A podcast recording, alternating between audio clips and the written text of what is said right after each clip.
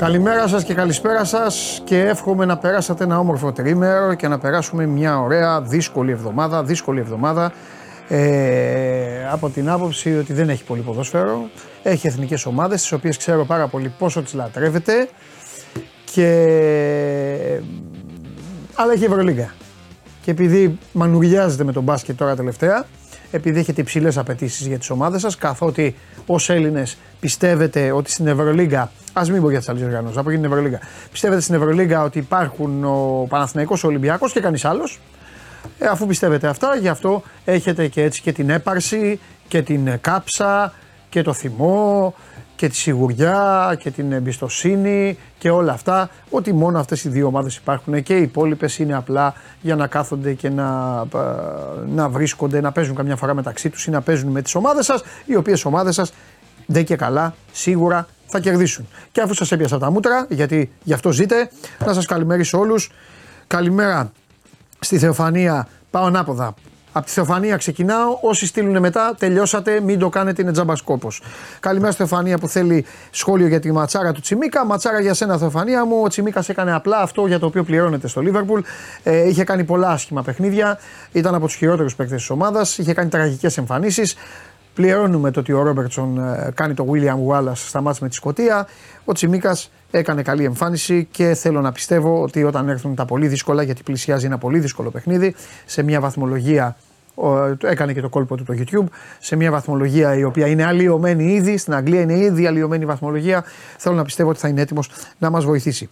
Καλημέρα λοιπόν ε, στους άλλους φίλους, ε, Αρχίζω, συνεχίζω ανάποδα. Ε, καλημέρα στο φίλο που σκόραρε, λέει ο Λιβάη μακριά από φούρνους. Η ηρωνία, ο Λιβάη είναι ο καλύτερος φόρ του πρωταθλήματος. Θα σκοράρει συνεχώς και ασταμάτητα τον έχετε βάλει στο στόμα σας και τον έχετε ρημάξει αδίκως.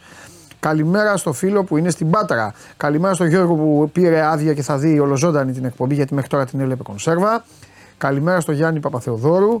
Ε, ε, ο οποίος ε, λέει: Παιδιά, να δείτε ότι δεν είναι στα κέφια του σήμερα. Για εμένα, άξι. Γιάννη, και είμαι και δεν είμαι. Και είμαι και δεν είμαι. Δεν, δεν είμαι χάλια, εντάξει, δεν πετάω κιόλας. Αλλά καλά είναι, εντάξει, μια χαρά. Λοιπόν, καλημέρα στον Ντεό που λέει το σωστό. Τα πολλά λόγια είναι φτώχεια. Έτσι, μπράβο. Μιλάμε μόνο όταν πρέπει. Αυτό είναι νόμος. Καλημέρα στο Ζώη που κάνει γυμναστική, είναι στο γυμναστήριο.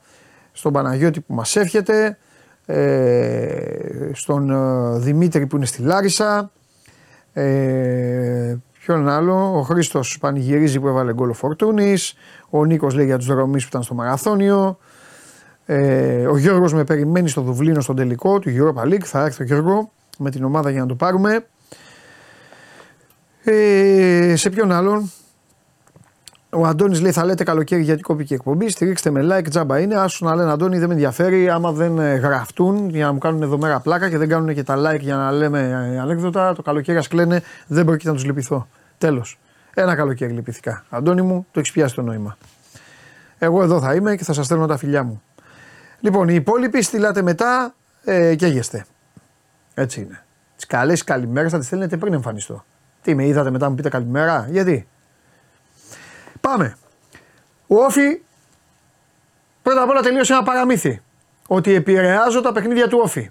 Δεν είπα τίποτα για το μάτς με τον Μπας. Ένα-ένα Όφη. Βγήκα από την ιστορία.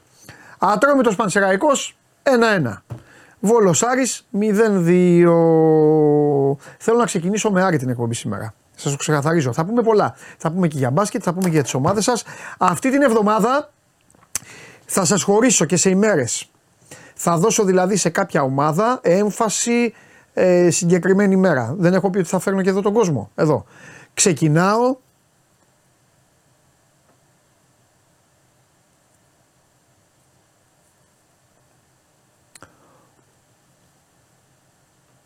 ΑΕΚ.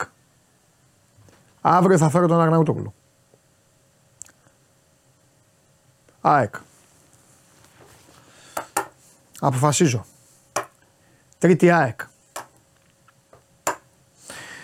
Λοιπόν, ΑΕΚ 3-0 τη Λαμία με γκολ Λιβάη. Ε, α, καλά λέει ο Θανάσης. Για να έρθει και η μπλούζα της Σταυρούλας αύριο. Με το καραφλό βέλος. Είμαι ο νονός του παίκτη Έχει γίνει χαμός, πηγαίνουν με πλακάτ στη Νέα Φιλαδέλφια, γράφουν Bold Arrow και τέτοια.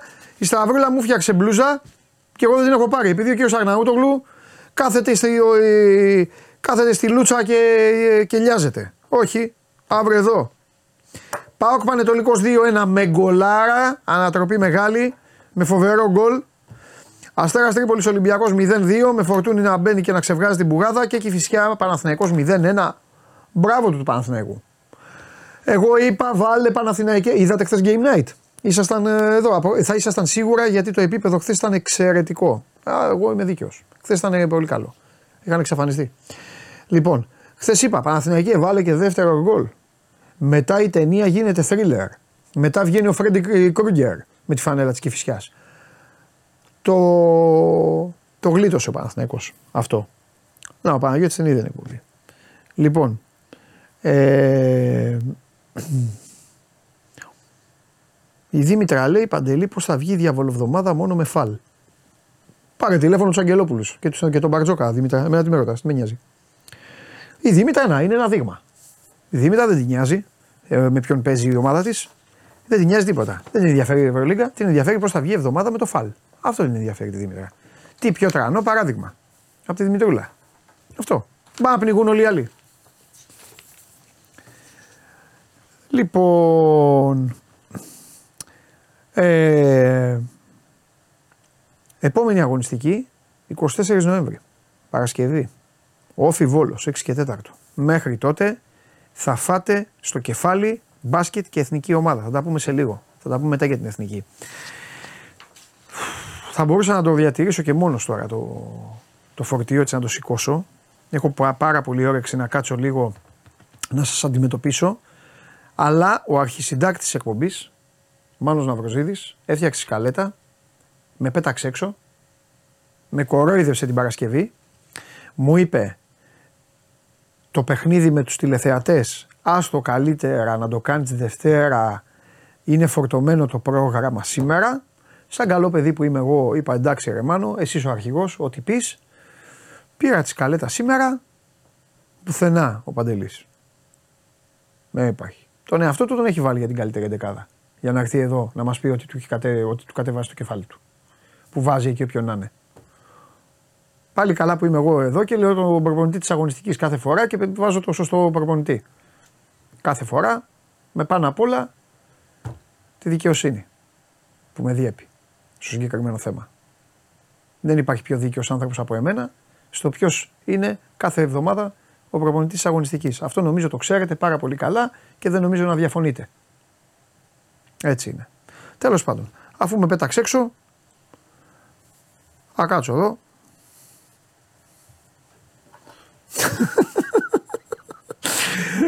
Νίκος ψυχογιός καλό. Διαβάστε μήνυμα Νίκο ψυχογιού. Έτρεχε λέει ο Παναγιώτης Αγγελόπουλος στο μαραθώνιο φωνάζοντας μέχρι τέλους. Πάμε, θα σε πάμε πανομή. Πάμε, πάμε, πάμε, πάμε.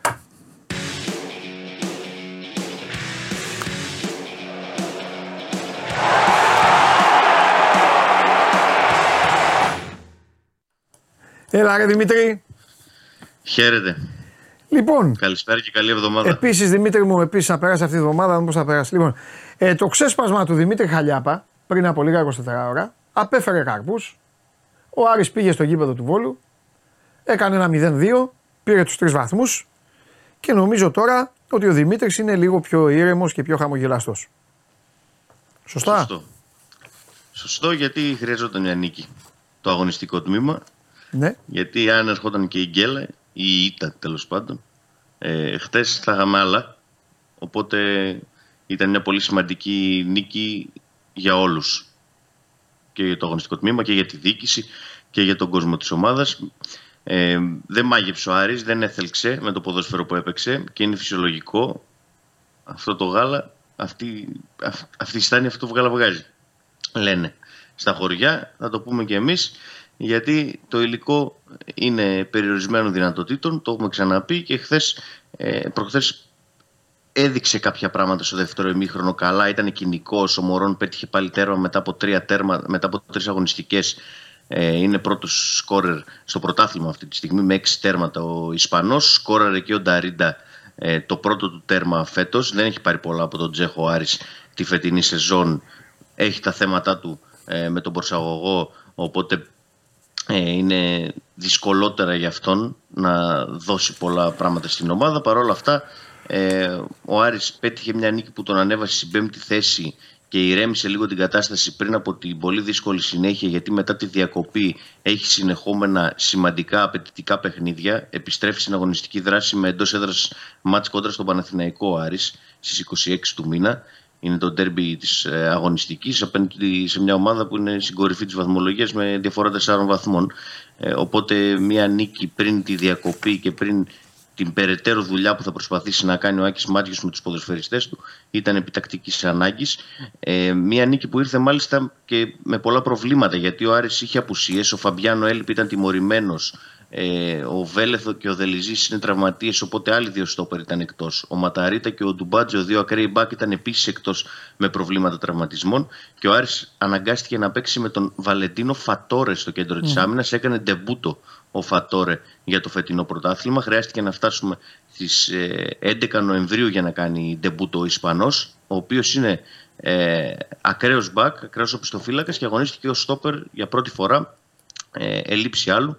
Ε, τα πήγε πολύ καλά. Ο Φεράρι αγωνίστηκε ε, με ένεση, ταλαιπωρούταν από πρόβλημα τραυματισμού στο γόνατο, όμως δεν υπήρχε άλλος ποδοσφαιριστής, οπότε έσφιξε τα δόντια. Ε, τα είπε με το ιατρικό team, δεν έκανε προπόνηση καθ' όλη τη διάρκεια της προηγούμενης εβδομάδας αλλά έπαιξε με ένεση και βοήθησε και αυτός όσο μπορούσε ε, για να κρατήσει ο Άρης ε, το 0 πίσω και να πάρει τη νίκη. Οπότε ήταν μια νίκη ε, βάλσαμο και για τον προπονητή και για τους ποδοσφαιριστές που ήρθε σε πολύ δύσκολο σημείο και σε συνδυασμό με τα αποτελέσματα και των άλλων ομάδων τουλάχιστον που ήταν κοντά του ε, τη Λαμία και τον Όφη για παράδειγμα που ήταν ε, από πάνω του μέχρι την προηγούμενη αγωνιστική ε, ανέβηκε στην πέμπτη θέση και μπορεί να κοιτάζει λίγο καλύτερα το μέλλον. Το σημαντικό πάντως από την προηγούμενη εβδομάδα ήταν πως ε, χθες το πρωί μετά τη νίκη του Άρη στο Βόλο ανακοινώθηκε ότι ο Θόδωρος Καρυπίδης θα κάνει νέα αύξηση συμμετοχικού κεφαλαίου, κεφαλαίου ύψους 4 εκατομμυρίων ευρώ για τον Άρη, χρήματα τα οποία θα δοθούν τα περισσότερα εξ αυτών τον Γενάρη ε, για τη μεταγραφική ενίσχυση της ομάδας. Ορίστε, φώναζες για τα λεφτά, να, πάρτα. Ε, ε, φώναζε για τα λεφτά, γιατί αυτό έπρεπε να έχει γίνει πολύ καιρό πριν, κάλιο αργά παρά ποτέ. Λένε, θα το πω και εγώ στην προκειμένη περίπτωση, ελπίζω όντως να ισχύει και να ε, γίνουν όντως μεταγραφές σημαντικές το Γενάρη μετά τους 20 παίκτες που ήρθαν το καλοκαίρι. Ήρθαν και μερικοί έφυγαν ήδη και μερικοί θα φύγουν ε, το Γενάρη. Και έχει κάτσει φινάλε πρωταθλήματος δηλαδή. Φινάλε πρωταθλήματος ο Άρης θα παίξει στην Λεωφόρο και μετά στο Βικελίδης με την ΑΕΚ στην κανονική διάρκεια. Έτσι τελειώνει. Ναι, ναι. Και πέρσι ήταν ρυθμιστής και σε play-off. Δηλαδή, άμα θυμάσαι στο τέλος, ο Κλέδη Βικελίδης κρίθηκε και ο τίτλος που κέρδισε η ΑΕΚ την τελευταία αγωνιστική.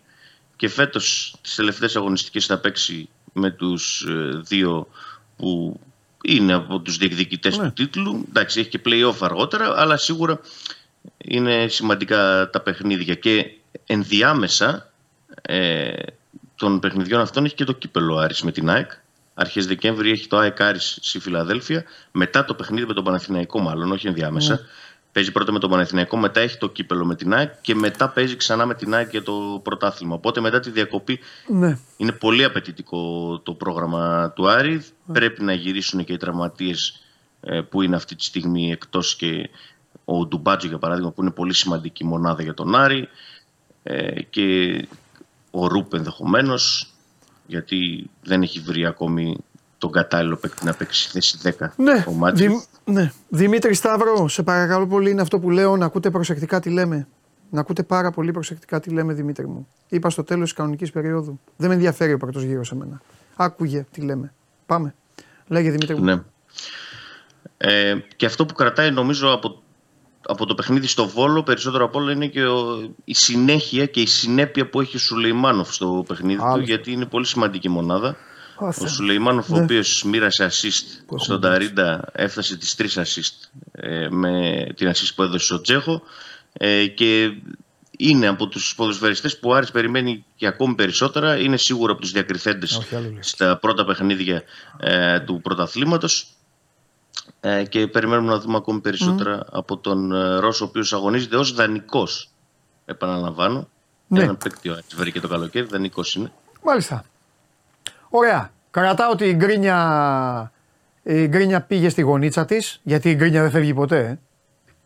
Η γκρίνια δεν φεύγει ποτέ. ποτέ. Εντάξει, δεν το συζητάω. Η γκρίνια, κοίταξε να δεις Δημήτρη, θα σου πω κάτι το οποίο καλά θα το βάλουν στο μυαλό τους όλοι που μας βλέπουν ό,τι και να είναι, ό,τι, όποια ομάδα και να γουστάρουν. Ακόμη και ο φίλος μου Γεωργάρας, ο οποίος ανακάλυψε τώρα τελευταία την εκπομπή και τη γουστάρει. Η γκρίνια κατασκευάζεται το καλοκαίρι. Ό,τι ομάδα και να έχεις. Έχεις μια ομάδα μπάσκετ, το καλοκαίρι τη φτιάχνεις ή το καλοκαίρι την καταστρέφεις; Έχεις μια ομάδα ποδοσφαίρου, το καλοκαίρι τη φτιάχνεις ή το καλοκαίρι τη διαλύεις; Δεν τις διαλύεις, δεν τις καταστρέφεις; Τις κάνεις να πορεύονται με προβληματισμό; Με προβληματισμό. Τις κάνεις να πορεύονται με ρόστερ ε, μικρό; Παράδειγμα ο Παναθηναϊκός. Τι ρόστερ είχε ο Παναθηναϊκός πέρυσι, τι ρόστερ έχει ο Παναθηναϊκός φέτος. Παράδειγμα ο Ολυμπιακός. Πώς ξεκίνησε πέρυσι που είχε φάει 12 μάτς στην Ευρώπη χωρίς να κερδίσει και λέγανε Α, θα στρώσει, θα στρώσει, θα στρώσει, θα στρώσει και δεν στρώσει ποτέ. Ο Άρης λοιπόν είναι ένα φετινό παράδειγμα. Δεν δούλεψε το καλοκαίρι. Το καλοκαίρι στον Άρη τα φόρτωσαν στον Κόκορα. Ολοκληρωτικά. Αδιαφόρησαν. Δεν κάναν ούτε προετοιμασία. Αυτό εδώ είναι χρήση επιστημονικής ανάλυσης. Πώς το σκέφτηκαν. Δεν υπάρχει αυτό. Ο Καρυπίδης, θα... εγώ μόνο αυτό θα ήθελα τον, τον, τον Καρυπίδη. Δεν θα τον έρωταγα για τις επιλογές. Αλήθεια. Δεν θα τον έρωταγα, ρε παιδί μου, γιατί μπλέκεται. Γιατί ξέρεις, θα μου απάνταγε. Θα μου έλεγε εντάξει, δεν είναι σωστό να μπλέκομαι. Μόνο εγώ μπλέκομαι. Θα του έλεγα τώρα με καθάρισες. Ένα πράγμα θα τον ρώταγα. Ρε παιδάκι μου, σου λέει ο άλλος δεν θέλω να κάνω προετοιμασία και του λες ναι. Φοβερά πράγματα. Φοβερά πράγματα. Έγινε προετοιμασία σωρίσιο το καλοκαίρι. Έγινε για, δηλαδή έγινε για οικονομικούς λόγους. Πίστηκαν στον Άρη ότι. Τι καμένα, βου... ε, καμένα βούλα, λέω, όχι καμένα βούλα να κάνουν οι ζέστη. Ξέρω εγώ τι τρία-πέντε πηγάδια, πώς λέγεται, τι ξέρω ναι. εγώ, Βουλγαρία, τι Αυστρία, τι Ρήσιο. Δεν μπορώ να το καταλάβω. 40, εν τω μεταξύ το καλοκαίρι είχε 40 βαθμούς κάθε μέρα εκείνη την περίοδο, έτσι. Θυμόμαστε τι, τι ζέστηση είχε και τι καύσωνα είχε. Δηλαδή, τι προετοιμασία να γίνει. Ναι. Τελείωναν οι παίκτες, πήγαιναν μετά σε beach bar, έπιναν τα ποτά τους. Τους έβλεπα και εγώ στην επανομή εδώ πέρα. Α, καλά. Καλά, και, ναι, δηλαδή φοβερά πράγματα έγιναν το καλοκαίρι. Και μετά βγαίνουμε και λέμε και είμαστε γκρινιάριδε. Τέλος πάντων. Εντάξει.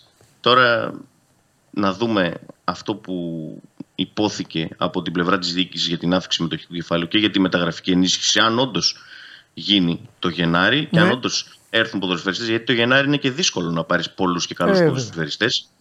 Είναι πολύ δύσκολη η αγορά το Γενάρη και ναι. χρειάζεται και αρκετό χρήμα το Γενάρη για να πάρεις παίκτες καλούς, αξιόλογους.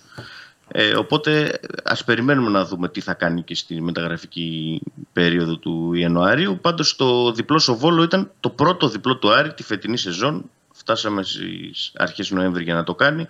Ε, είχαν προηγηθεί έξι παιχνίδια από τα οποία είχε πάρει μόλις μία ισοπαλία στην Τούμπα, στον Μπάουκ. Έξι, γιατί αναφέρω και τα μάτια που είχε παίξει στην Ευρώπη, τα δύο στην αρχή της ε, χρονιάς, που και σε εκείνα δεν είχε κερδίσει σε κανένα. Φιλιά, Καλή συνέχεια. Φιλιά. Τώρα, παιδιά, για να καταλάβετε, ήρθε ένα φοβερό μήνυμα. Μην τολμήσετε να το σβήσετε. Τον ευχαριστώ το φίλο. Ε, Ένας άρρωστος είναι. Ε, από αυτούς που δεν τους θέλουμε στην παρέα, αλλά τον ευχαριστώ που υπάρχει. Για να καταλάβετε, παιδιά, τώρα θα σας πω τι στέλνει ο τύπος και σκηνοθέτη τώρα θα ακούσει και την αλήθεια. Έχει πάει το μάτς του Ολυμπιακού στο 50. Το μάτς είναι χ. Βάζω διπλό και άσο Παναθηναϊκό που εκείνη την ώρα ήταν στο 1.50. Το καθαρίζει ο Ολυμπιακός και ο Παναθηναϊκός είναι στο Χ.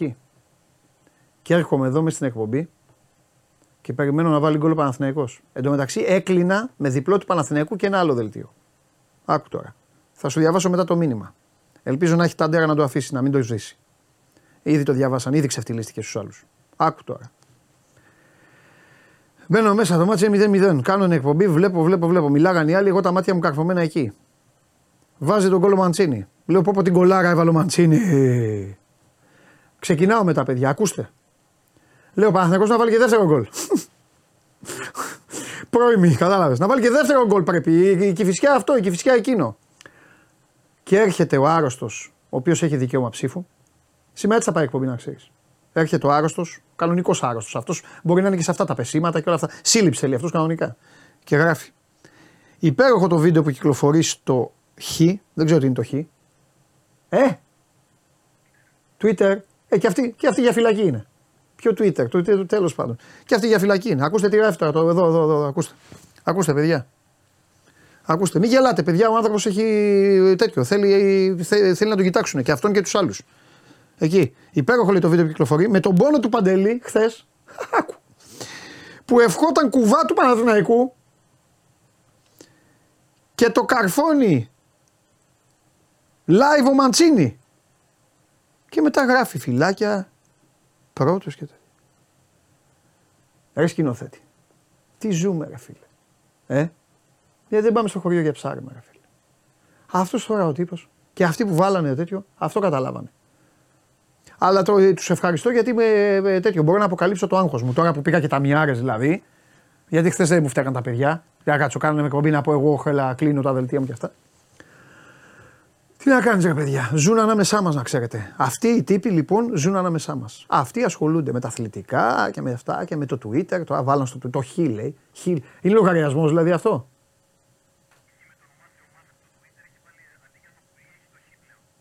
Ε, αντί για το πουλί έχει το χ.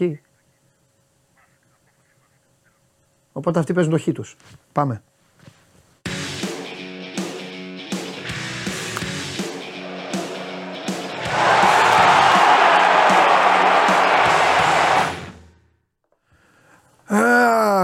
Χαίρετε. Μεγάλε. Την κολάρα έβαλε η ομάδα, ρε φίλε. Την 11 ή 12 πάσες.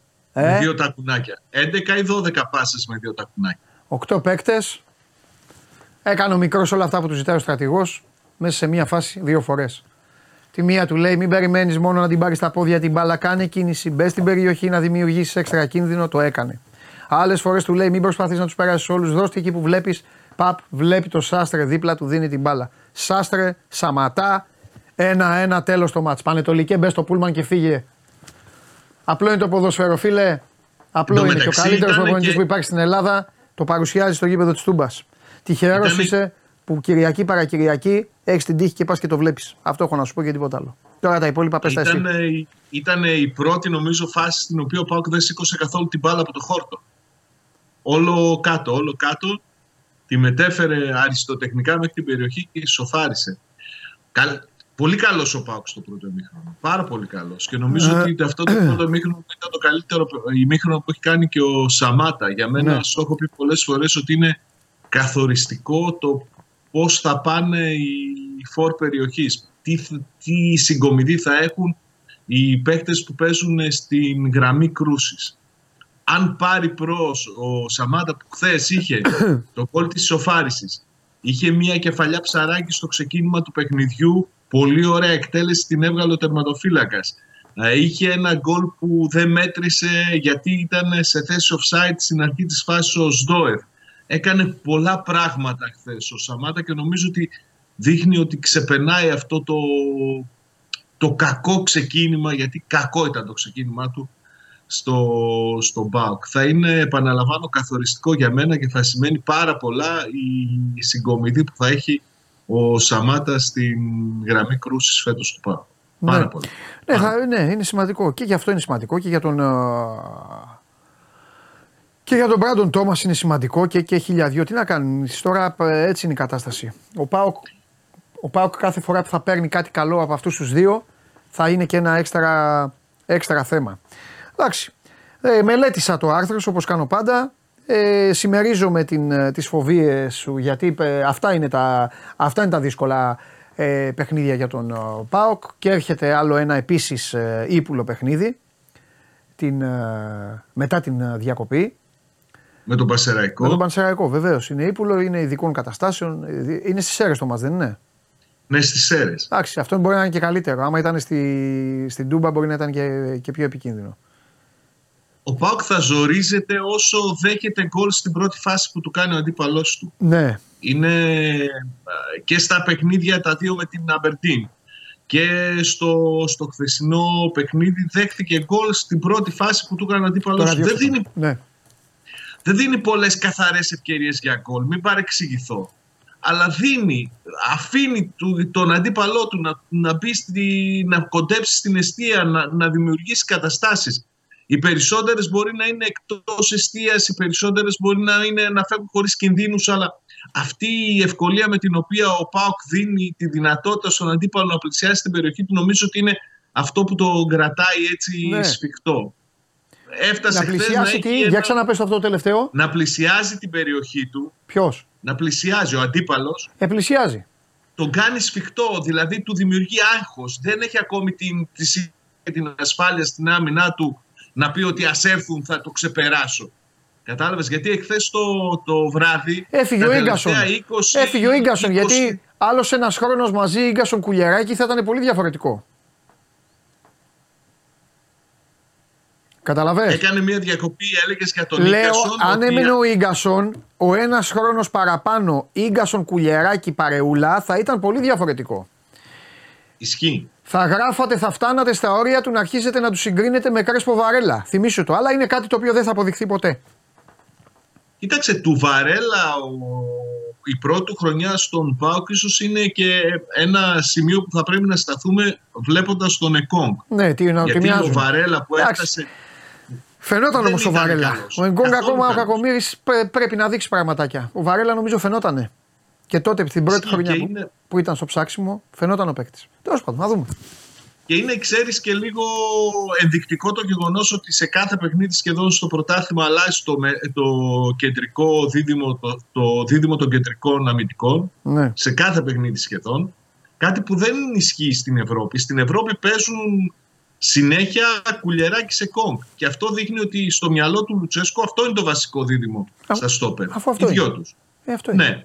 Στο πρωτάθλημα δεν υπήρξε μόνο μια φορά που σε δύο συνεχόμενα παιχνίδια έπαιξαν οι ίδιοι κεντρικοί αμυντικοί. Αλλάζει συνεχώς, τους έχει ενεργοποιημένους και τους πέντε, αλλά δείχνει και ότι ψάχνεται. Ακόμη εκεί δεν είναι απόλυτα ικανοποιημένος και νομίζω δικαιολογημένα. Έτσι κι αλλιώς και ο ίδιος όταν ρωτήθηκε χθες τι θα ήθελε να βελτιώσει η ομάδα του μετά τη διακοπή, είπε να μην δεχόμαστε γκολ. Είναι πολλά τα, τα γκολ που δέχεται ο Πάουκ για αυτόν τον προπονητή οι ομάδες του Λουτσέσκου δύσκολα δέχονται τόσα πολλά γκολ και φέτος το βλέπουμε ανάποδα. Το, το παρήγορο είναι ότι επιθετικά η ομάδα ρολάρει, είτε παίζουν είτε δεν παίζουν οι παίκτες που τραβάνε πάνω τους όλη τη δημιουργία. Ο Πάουκ είναι πολύ καλός επιθετικά. Γι' αυτό στάθηκα και εξ αρχής στο ανέβασμα του Σαμάτα που για μένα είναι πολύ κρίσιμο. Ο Πάουκ είναι πολύ καλός.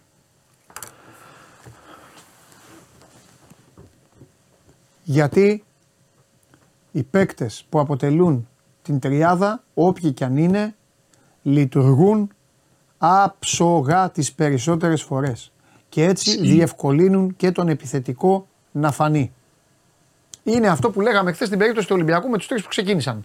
Ε, η Ανατολή με τη Δύση. Το λέω για να καταλάβουν όλοι.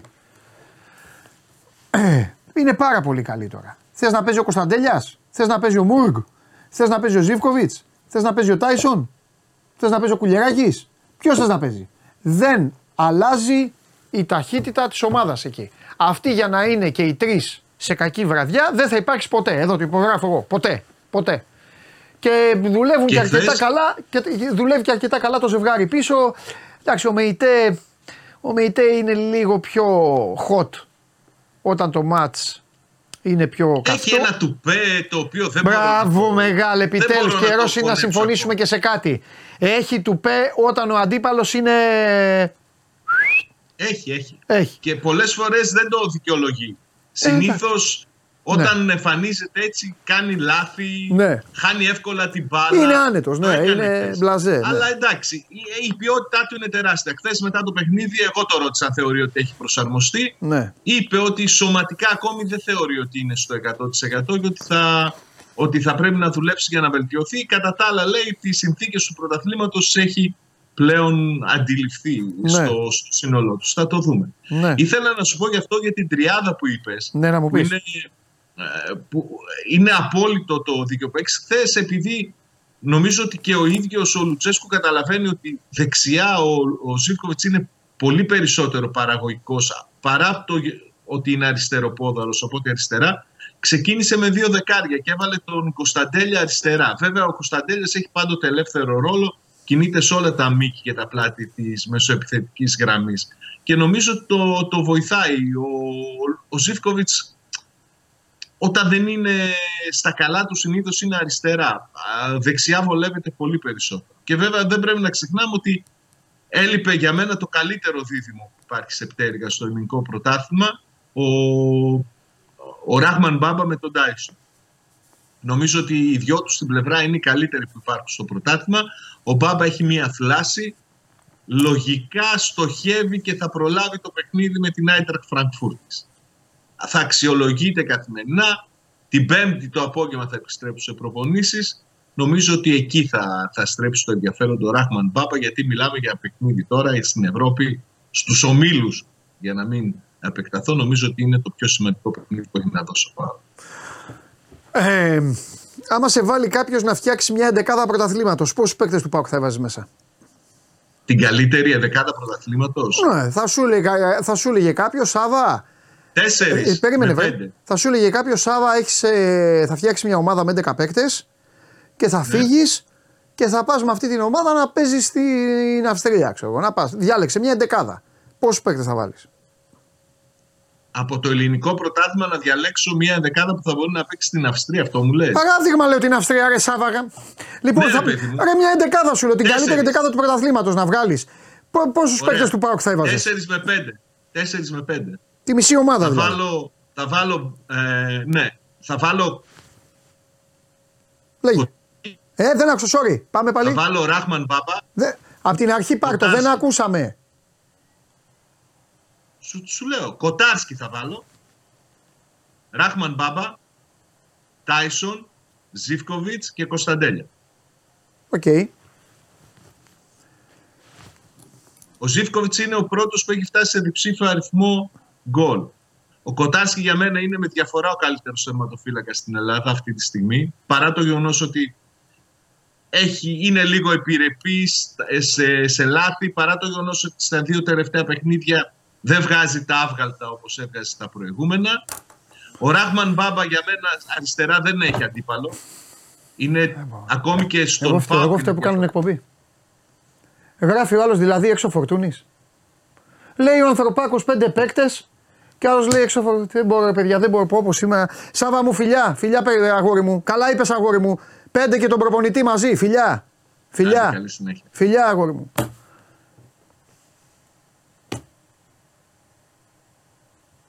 Εφορία 500% κάθε ε, τέτοιο. Τι, τι άλλο, ό,τι. Τι, τι, τι. Δεν παιδιά, δεν γίνεται. Αστυνομία. Λοιπόν, πάμε. Έλα, πάμε, πάμε, έλα, έλα να μιλήσω με τον Χριστιανό. Έλα με τον Χριστιανό.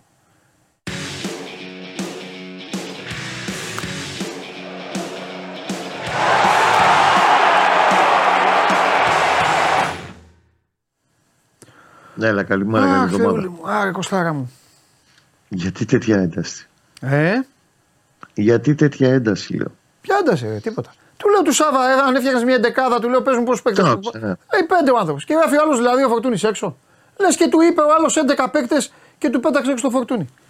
Εδώ και εγώ ήμουν να κερδίσει ο Παναθηναϊκός χθες έκλεινα δύο δελτία και ο άλλος λέει κυκλοφορεί βιντεάκι, λέει τον πόνεσε τον κόλ του Μαντσίνη. Που μόνο που δεν σηκώθηκα όρθιος να φύγω έξω από την πόρτα. Κρατιόμουν. Δεν υπάρχει όμως, Κώστα μου να σου πω κάτι. Τα πήρες. Αυτή είναι. Ναι, εγώ τα πήρα, λέει, όχι μόνο τα πήρα. Άκου τώρα να δεις την κομμωδία. Η κομμωδία τώρα ναι. αρχίζει σε σχέση με το, με το άλλο το νούμερο που στείλε το μήνυμα. Πρόσεξε.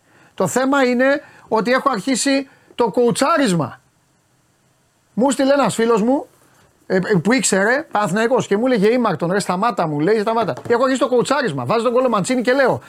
Ε, πρέπει ως το 80, ως το 80, λέω, λέω άλλου, ως το 80 λέω δεύτερο γκολ να βάλει ο Παναθηναϊκός. Δεύτερο γκολ να βάλει, λέω, γιατί η Κυφυσιά είναι επικίνδυνη. Με το που πάει στο 83 κοστάρα και αρχίζουν αυτά τα φάουλα από το κέντρο. Λέει ο Θέμης, ε, εντάξει, λέει από μακριά λέει αυτό το φάουλ. Έχω πει, ήσαμε πέντε φορές. Τα παιδιά, η Κυφυσιά είναι φιάλτη στο δρόμο με τις λεύκες. Είχα βγάλει μετά σφυριά, ε, ε, πρόκες, ό,τι άστο. Έχω παίξει μεγάλη μπαλά. Μεγάλη Κώστα δεν πήγαινε να χάσω και αυτό. Η Ήταν... ουσία είναι ότι τα πήρες. Ναι. Πάμε Και για να το το σοβαρέψουμε πήγε, όμως, γιατί δεν έχει σημασία τι Ναι. πήρα εγώ. Σημασία έχει ο Παναθηναϊκός τι έκανε. Ε, ρε παιδί μου, δεν μπορώ να πω ότι πέταξε το ημίχρονο. Το ημίχρονο το πέταξε ο Ολυμπιακός στην Τρίπολη. Ο Παναθηναϊκός δεν το πέταξε. Αλλά θέλω να μου πεις που πήγες και τους είδες. Ναι. Τελικά είναι τόσο δύσκολη για τον αντίπαλο η Κηφισιά. ναι. Ναι, είναι σκληρή ομάδα. Είναι. Είναι σκληρή ομάδα. Δεν είναι νεοφώτιστη, ο ορισμός είναι νεοφώτιστη, έτσι δεν έχει ξαναπέξει ποτέ Super League. Αλλά το έχει μαζέψει ωραίο Αναστασίο εκεί πέρα. Δηλαδή, όποιος μπαίνει, η εντεκάδα που έχει πάλι χτες δεν έχει ξεκινήσει ο Ζέγκοβιτς, Ναι. έχει τον ε, Αντερέγκερ μέσα. Είναι πολύ σκληρή ομάδα. Ναι. Είναι πολύ σκληρή ομάδα. Και εντάξει, και παίζει και σε χαμηλό μπλοκ, παίζει ουσιαστικά Μπήκαν οι με Βραδινοί, 10 σωστός. Καλό. Ναι, για πες. κορμιά. με 10 κορμιά πίσω από την μπάλα και τον. Ε, ακόμα και ο Αντερέγκερ και ο Τετέ ήταν αυτός που έφευγε στο ξέφωτο. Ναι. Ε, αλλά δεν είναι, δεν είναι εύκολο να τη διασπάσεις. Η μόνη μαύρη τρύπα χτες της Κυφυσιάς, δηλαδή τη συνοχή, στη συνοχή της Κυφυσιάς, και αυτό βέβαια έχει να κάνει και με την ποιότητα του παίκτη, αλλά είναι και εντάξει. Έκανε πραγματικά ό,τι ήθελε από εκεί πέρα. Ήταν στα αριστερά, στο αριστερό άκρο της άμυνας ο Παράς, όπου ο Μαντσίνη δεν πρέπει να υπήρχε τρόπος που δεν τον πέρασε χθες. Είτε να βγάλει, είτε να παίξει ένα-δύο με τον ε, Κότσιρα, είτε να τον περάσει κατά μέτωπο, είτε από πλάγια, είτε με ανάποδες τρίπλε, μέσα, έξω. Με όλου τους τρόπους τον πέρασε. Και ο Μαντσίνη γενικά ήταν και ο παίκτης που έκανε διαφορά χθες για τον Παναθηναϊκό. ναι. Και Σε σκέφτηκα, το είναι- είπα όμως. Το είπα, λέω πω, πω τώρα γουλή, λέω θα, θα τον ρωτάω Εγώ στο συνέχεια έχω για το πει. μάτς. Τον αδική. Δηλαδή Ναι. σε μια σεζόν που είναι, έχουν παίξει 20 μάτς, είναι το 20 το χθεσινό, έτσι. Βάζω μέσα και το ντέρμι του στο Καρισκάκη, 20 μάτς. Έχει 3 γκολ, 3 assists. Δηλαδή δεν μπορεί να πει ότι δεν υπάρχει πουθενά. Ναι. Είναι, είναι λίγο περιβολικό. Να τον, εγώ σου έχω πει ότι τον αδική. Και εντάξει, χθες έχει κάνει όντως ένα πάρα πολύ καλό παιχνίδι. Το καλύτερο του για μένα με τον Παναθηναϊκό. Και είναι το πρώτο παιχνίδι που έχει, ε, έχουν πάνω τη δική του φραγίδα οι βαθμοί που παίρνει ο Παναθηναϊκός. Γιατί είναι σε οτιδήποτε καλό έχει φτιάξει χθες σε όλο το μεσοεπιθετικό κομμάτι του Παναθηναϊκού είναι μέσα ο Μαντσίνη. Αλλά απ' την άλλη και πάλι ο Παναθηναϊκός νομίζω ότι το έχει λειτουργήσει καλά. Κατά 95% το παιχνίδι. Δηλαδή το έχει φέρει εκεί που θέλει. Είναι από αυτά τα μάτς μετά από ευρωπαϊκό, μετά από ταξίδι, μετά από μ, ψυχοπλάκωμα. Έτσι, γιατί είχε ψυχοπλάκωμα το τελευταίο τρίμερο στο πώς έχασε αυτό το μάτς στη, στη Ρεν. Τώρα μην κοροϊδευόμαστε. Ήταν πολύ βασικό ότι μπήκε και έγινε τα αφεντικό από την αρχή στο παιχνίδι, πήρε πλήρως τον έλεγχο. Του βάζω 95% γιατί υπάρχει αυτό, αυτή η πληγή η οποία είναι και η μοναδική μέσω αμυντική του Παναθηναϊκού, το αμυντικό transition, που έχει γίνει γκέλα από τον ε, Γετβάη. Το λάθος ψηλά, βέβαια, θα μου πεις. Ψηλά, λάθος ήταν. Και έχει φύγει ο Τετέ και έχει περάσει όποιον έχει βρει μπροστά του. Ναι. Έχει περάσει και τον Ρουμπέν, έχει περάσει και τον Μλαντένοβιτ. Της πάει την μπάλα και κάνει ο Λοντίκη μια συγκλονιστική επέμβαση. Ξέρεις τι λέμε, έλα μωρέ πάνω του πήγε. Δεν είναι έλα μωρέ πάνω του. Είναι εκτέλεση από τα 5 μέτρα. Με όλη τη φόρα ερχόταν ο Πρίτσας από πίσω. Δηλαδή και εκεί ήταν ο Διαμαντόπουλος, ο Γουλής, ο Ιώτης. Έχεις δίκιο, ναι. Έρχομαι να σε εκτελέσω τώρα με φόρα. Έχει κάνει τρομακτική επέμβαση και στα καπάκια. Πάει και κλείνει και τη γωνία του, σηκώνεται. Παρότι του Μασούρα πάει δοκάρι και out, εξωτερική πλευρά, την είχε πάλι. Δηλαδή πάει και κρύβει και τη γωνία του στο να δυσκολέψει όλη τη φάση και είναι μια απόκριση που κρατάει τον Παναθηναϊκό. Την ηρεμία στον Παναθηναϊκό. Την ηρεμία έχει σε όλο το παιχνίδι. Αλλά μπάλα είναι ότι αν δεχόταν αυτό το γκολ στο 34, μετά μπορεί να κάνουμε άλλη κουβέντα. Γιατί και ηρεμία είχε και υπομονή είχε και εντάξει, η διαφορά ποιότητας ήταν εμφανής ανάμεσα στις δύο ομάδες και κάποια στιγμή δηλαδή έχει περάσει πολύ, να σου το πω πιο λαϊκά, έχει περάσει πολύ χειρότερα παιχνίδια Παναθηναϊκός που λες πω, πώς το πήρε αυτό το μάτς. Αυτό το μάτς δεν είναι. Η εικόνα του σε έπειθε ότι θα το πάρει. Ναι.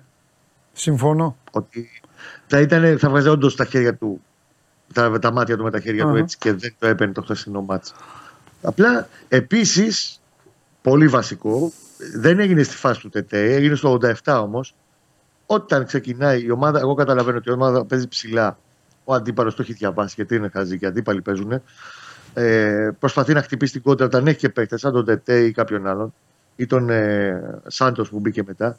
Στο 87, όταν πήγε να γίνει ο Σάντος ή ο Πιφουμάκη, δεν θυμάμαι, να κάνει παρόμοια φάση, πάει ο γίγαντας Μλαντένοβιτ και του λέει: Ελλάδα, αγόρι μου, φάουλ στη μεσαία γραμμή. Παίρνω και την κάρτα, ευχαριστώ και ιδιαίτερα. Πάμε να τελειώνουμε. Εκεί δεν ρισκάρεις. Όταν η ομάδα παίζει ψηλά και σου δίνει τη δυνατότητα, αυτό δεν έκανε στη Γαλλία. Ένας ένας ευλογημένος δεν βρέθηκε στη μεσαία γραμμή να κάνει ένα φάουλ στον ε, στο Γάλλο. Ε, εντάξει, τώρα και άλλο οι Γάλλοι, τώρα και άλλο τα παιδιά της Κυφυσιά, ε, ταχύτητα και όλα αυτά τώρα. Άλλο μάτι. Όχι, κοίταξε να δεις όμως το έχει, έχει δεχτεί, στο ξαναλέω, τέτοια γκολ. Είναι η μοναδική του για μένα ως τώρα αγωνιστική πληγή. Το έχει φάει με τον Μπάουκ, το έχει φάει με την Μπράγκα, το έχει φάει με την ΑΕΚ στο 2-1, στη φάση του 2-1 στην ε, Λεωφόρο. Αν έχει δεχθεί το 60% των γκολ του φέτος, είναι από έτσι, από το κακό αμυντικό transition. Ναι. Το οποίο σου λέω, ξαναλέω ότι εγώ δίνω ένα point ότι όταν μετα... κάνεις μια μετάβαση από το ένα στέλνο παιχνιδιού στο άλλο, θέλει όλο αυτό μια προσαρμογή και ισορροπία. Δεν την είχε την ισορροπία στη Γαλλία και χτες είδες δεν θέλει πολύ και φυσικά με την Κυφυσία να παίξει. Μια τέτοια φάση όμως δεν πρέπει να τη δίνεις. Γιατί αν το φας τον γκολ μετά θα τρέξεις και θα φτάνεις. Αυτό λίγο νομίζω ότι και το 15 μέρο τον βοηθήσει λίγο να το δουλέψει παραπάνω μέχρι να έρθει και μια-δυο ενισχύσει μετά το Γενάρη, να δούμε τι θα γίνει και με τον Πάλμερ Μπράουν, άλλη γκίνη εκεί πέρα. Γιατί για 20 μέρες ξεκίνησε ο τραυματισμός, αλλά το οστικό είδημα ήταν σοβαρό και πολύ λεπτό και τον. Εγώ δεν βλέπω να παίζει και τον Νοέμβρη. Από Δεκέμβρη είναι η επιστροφή του. Άρα συνεχίζει με τον Τίμιο Σέγκεφελτ. Τον Τίμιο Γετβάη, ο οποίος δεν έχει κάνει προετοιμασία και τον καταλαβαίνω ότι δεν είναι τόσο καλός στη τελευταία μάτς. Ε, τσιμέντα τον είχαν και έσπαγε, έσπαγε στη Ρωσία και ξαφνικά ήρθε χωρίς προετοιμασία στον Παναθηναϊκό. Και αυτό ξέρεις, τον Νοέμβρη πάντα βγαίνει, Νοέμβρη-Δεκέμβρη. Και εσχάτως ανακαλύψαμε και στο το Ζέκα, ο οποίος για δεύτερο σερή μάτς μπήκε στο 60 φεύγα και έπαιξε στόπερ χωρίς να έχει θέματα. Πήρε και κεφαλιά από τον ΤΕΤΕ κάποια στιγμή. Τίμιο Ζέκα παντού όπου και να το βάλεις θα παίξεις. Και στα 36 του. Ωραία, Παρασκευή έχουμε να πούμε πολλά. Θα μου έρθεις εδώ. Βεβαίως. Δεν ρωτάω, Βάλουμε δεν και- ρωτάω λοιπόν θα πράγματα. Βάλουμε και φτεδάκια στη μέση. Ναι, αυτά, ναι, ναι, τώρα ναι, τα- ναι, ναι. κάδες. Δεν ρωτάω πράγματα που χρειάζονται. Το μόνο που θέλω και θα σε αφήσω να μου πεις αν είναι όλοι καλά. Είναι εντάξει τα παιδιά. Και Όλα. για Τβάη χτες που βγήκε κράμπες ήταν και του Ωραία. βγαίνουν κάποια τέτοια μικροφέματα. Δεν έχει ζητήματα άλλα. Ναι. Από το χθεσινό μάτσι οι διεθνεί να φανταστείς έφυγαν σφαίρα. Δηλαδή όσοι είχαν ταξίδι πήραν ε, το αυτοκίνητο του, τους φόρτωσε όλους στο σπόρα και φύγαν για αεροδρόμιο. Μμμ. Γιατί τώρα εντάξει θα φύγουν οι Σέρβοι και οι Σλοβαίνοι πάνε, έχουν μάτς πρόκρισης ουσιαστικά στο Euro. Αν κάνουν από μία νίκη η Σερβία και η Σλοβενία, θα έχει πέντε εκπροσώπους Παναθηναϊκός το καλοκαίρι στο Euro. Και σε ό,τι και να κάνει τον αδερφό μου τον Σάβα, γιατί ξέρει τον αγαπάω και τον πειράζω, Τώρα θέλω να μου πεις εσύ, επειδή το, τώρα για πλάκα το λέω σήμερα, δεν είναι, έχω βγάλει εγώ. Εξάλλου η εντεκάδα η δική μου είναι αυτή που κερδίζει τους πάντες. Θέλω να μου πεις από τον Παναθηναϊκό πόσους παίκτες θα έβαζες στην εντεκάδα να πάρεις μια ομάδα και να πας να παίξεις έξω. εγώ ένα θα μάτς. πω απλά για το θέμα του ποιος είναι ο καλύτερος τερματοφύλακα. Εντάξει, παιδί. μου. Ε, ρε παιδί μου, τώρα εντάξει, επειδή μου άρεσε να πειράζει το Σάβα, ο Μπρινιόλιτα θα υπογράψει την επέκταση συμβολέου. Θα τον καλέσει το Σάβα Δεν να ακούω, βγάλει ρε, φωτογραφία. μα, Τι μου λέτε. Μην ξεχάσει ακούω. Δεν, την- την πρώτη λέξη την τρώτε πάντα, ρε παιδιά. Λέω για τον Μπρινιόλι ότι όταν θα υπογράψει την ανανέωση του συμβολαίου τις επόμενες εβδομάδες, θα φωνάξει το Σάβα για να βγάλουν μαζί την αναμνηστική φωτογραφία. Και θα το δει ότι και τα επόμενα τρία χρόνια αυτό θα είναι ο κορυφαίος τερματοφύλακας στην Ελλάδα. Πόσους παίκτες θα, θα έβαζες από τον Παναθηναϊκό στην εντεκάδα μέχρι τώρα; Εγώ θα πω τέσσερις. Οκ. Ε, εντάξει, ποιους; Μπρινιόλι, Οκ. Μπερνάρ, Οκ. ε, Φωτάρα και αυτό το δείγμα που έχουμε μείνει στο πρωτάθλημα κυρίως ως τώρα, Παλάσιος δεξιά. Οκ. Εντάξει. Φιλιά. Εγώ Να είστε έχω, καλά. εγώ έχω έναν στη δική μου τον οποίο δεν τον είπες. Το φωτάρα θα τον είχα πρώτη αλλαγή. Δεν πουλάω το φόρο. Εγώ που, έχω, που πάω με το φόρο δεν πουλάω ποτέ. Δεν, είμαι, δεν κάνω τα δημοσιογραφιλίκια εδώ να που- τον πουλήσω. Τον πουλάνε. Ακόμη και Αγναούτογλου τον πούλησε. Φιλιά. Ε, 8 γκολ όμως ο Φώτης αδερφέ. 8. Εντάξει, δεν το συζητάμε, δεν το συζητάμε, δεν το συζητάμε. Καραμούζα ρίχναμε Δεν στην το αρχή της συζητάμε. σεζόν και εσύ όλοι ότι αν δεν Βρε, έχει εννοείται φόρμα, και καραμούζα και κουβέλι το μαζί, δεν το σκόνη έχουν βάλει συζητάμε. θετική του. Απλά εντάξει, δεν πουλάω. Εγώ τα, τα που λέμε δεν τα Αλλά πουλάω. την Παρασκευή Φιλιά. Θα τα πούμε πιο αναλυτικά Φιλιά. αυτά. κάτι Φιλιά. ξενίζει. Ε, να είστε καλά. Γεια σου, ρε, Κωστάρα μου. Τώρα, ειδικά χθες που του ήρθε και γεμάτη μπάλα μπροστά εκεί. Που, παπ, τι που το είδανε. Α, Το κάνα το παιδί να μην, το κάνα το παιδί να μην πανηγυρίζει. Έπρεπε να πάει στη Λάντ. Απέζατε με το, με το Σάντμπερκ. Και θα, το Θωμά Μαύρα από τον Άλυμο θα τον φωνάζατε. Και τον Γκαλονά, τρίτο φόρ. Α, τώρα. Ο πόλεμος Γεια στο σας. Λιβάι δεν πέρασε. Θες να σου πω την 11η του αθλήματος εγώ; Ναι, δεν πες το. ρωτάω άλλους. Στο Φιδέλη έτσι κι αλλιώς θα πει δεν θέλω να πω. Ναι. Και ο ποιος άλλος είναι, ο Αγναούτογλου είναι σεμνός. Λοιπόν, θα σου πω εγώ την 11η. Είναι 11η με την οποία ο Παντελής Διαμαντόπουλος σκάει μύτη και τελειώνουν όλα. Κάτω από τα δοκάρια, Κοτάρσκι. Στο δεξί άκρο της άμυνας, ο καλύτερος ποδοσφαιριστής που υπάρχει στην Ελλάδα. Ροντινέη. Αριστερά, Μπάμπα. Στο κέντρο της άμυνάς μου, ο Σέκεφελτ και ο Μουκουντή. Δύο αμυντικά χαφ. Και έλα να με παίξεις. Ο Έσε με το Μεϊτέ.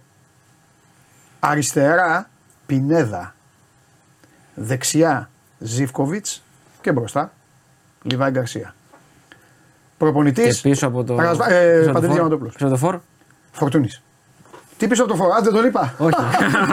Συγγνώμη. Ε, ναι, συγγνώμη. έκανε- έβαλε δεκάμα. Συγγνώμη, συγγνώμη, συγγνώμη, συγγνώμη. Ε, ναι, θα τον βάλω, εντάξει. Όχι, άμα, Ντέλιας. άμα δεν τον έβαζα θα μου. Όχι τέλεια δηλαδή. Ε, τι να κάνω. Α, είναι, Εντάξει, ο Πινέδα είναι φέτος δεν Λουτσέσκου. είναι τόσο καλός, Είμαι- δεν το λέω. Ο Πινέδα. Φέτος δεν είναι τόσο καλός. Πα, πα, πα, πα, τι λες ρε. Φέτος δεν είναι τόσο ρε, καλός. τι λες ρε με Πινέδα. Ο, πα, πα, δεν βγαίνουν αυτοί. Κάποιοι παίκτες βγαίνουν. Πινέδα, μέσα στο μάτσα τον είχα τον Πινέδα, να τον άλλαζα. Θα είχα Φώτη Ιωαννίδη, Κωνσταντέλια στον πάγκο και αυτά. Αλλά είπα δεκάδα. Κατάλαβες. Εντάξει, τώρα Καλή αυτή ομάδα. τρώγω. Εγώ πίστευα θα πεις όλη την δεκάδα του Λουτσέσκου στην αρχή που ξεκίνησε με τον Κοτάρσκι. Όχι, όχι, όχι. όχι, ρε, τι ρε, μεγάλο του ξέρεις. Ό,τι πει ο οδηγό. Ναι, σε αυτό έχεις δίκιο. Τι γίνεται; Καλά.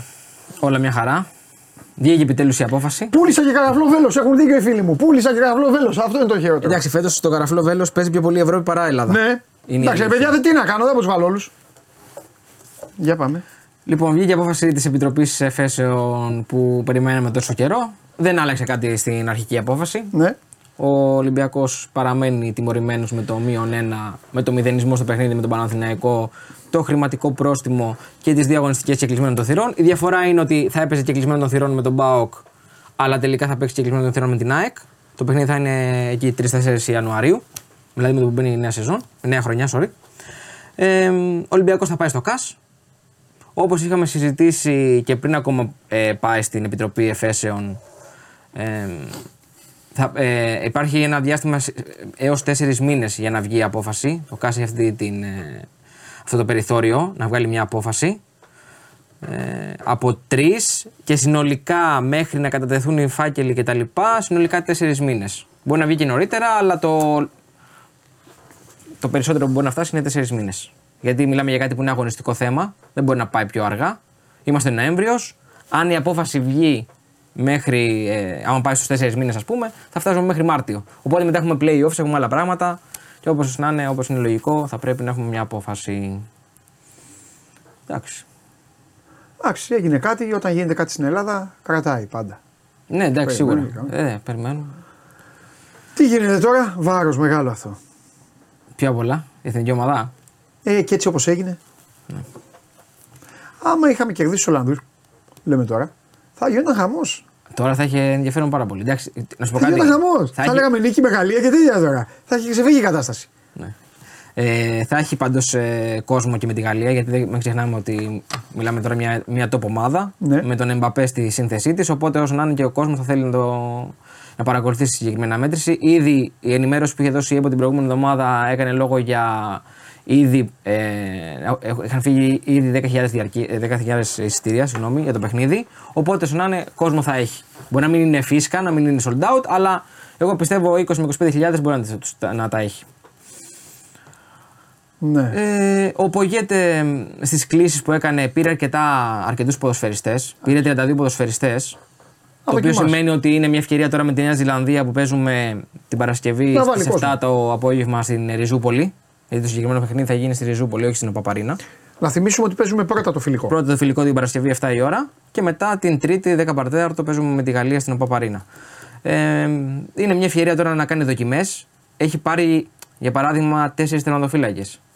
Ε, προσθέθηκε και ο Αθανασιάδης σε είδη Βλαχοδήμο, ε, Πασχαλάκη και Διούδη. Γιατί πιστεύεις το έκανε αυτό, Γιατί πήρε τέσσερις; Πιθανότατα φαντάζομαι στο φιλικό μπορεί να δοκιμάσει κάποιοι, δύο από τους τρεις άλλους. Στο Ναι. φιλικό να παίξουν δύο, ναι. Δεν ξέρω. Με τη Γαλλία Εκτός ξεκίνησε κι ο αν- Βλαγοδήμο δηλαδή. Φαντάζομαι. Καλά, αυτό είναι και το σωστό. Ούτως ή άλλως, επειδή ακόμα θεωρητικά πάντα έτσι ξέρεις, ε, υπάρχει ένα ενδιαφέρον, ε, το βράδυ της, του, της Παρασκευής θα έχουμε και εικόνα από τη, που θα έχει παίξει και η Ολλανδία με το Γιβραλτάρ, αν δεν κάνω λάθος. Οπότε είναι και μια ευκαιρία ίσως και με τη Γαλλία να κάνει και κάποιες άλλες δοκιμές που θα ήθελε να κάνει. Ναι. Εντάξει, δεν θα κάνει τερματοφύλακα στο 45 προφανώς. Αλλά έχει πάρει τους τέσσερις. Έχει πάρει τρία δεξιά μπακ γιατί ο Ρότα είναι τραυματίας, οπότε είναι ανοιχτό το ενδεχόμενο να μην είναι έτοιμος. Πήρε Βαγιανίδη, Μπάλντοκ, Ρότα και Σάλιακα. Εντάξει, θα παίξει ο Βαγιανίδης τώρα, είναι σε καλή κατάσταση το Συγγνώμη, παιδί. τέσσερις έχει πάρει. Και εκεί. Και δεξιά μπακ τέσσερα έχει πάρει. Γιατί πήρε Σάλιακα, Βαγιανίδη, ε, Μπάλντοκ που επέστρεψε από τον τερματισμό και το Ρότα. Οπότε και εκεί ίσως μοιραστεί, ίσως ο Ρότα τελευταία στιγμή κοπεί γιατί δεν έχει παίξει τελευταία παιχνίδι σε λόγω προβλήματος τραυματισμού.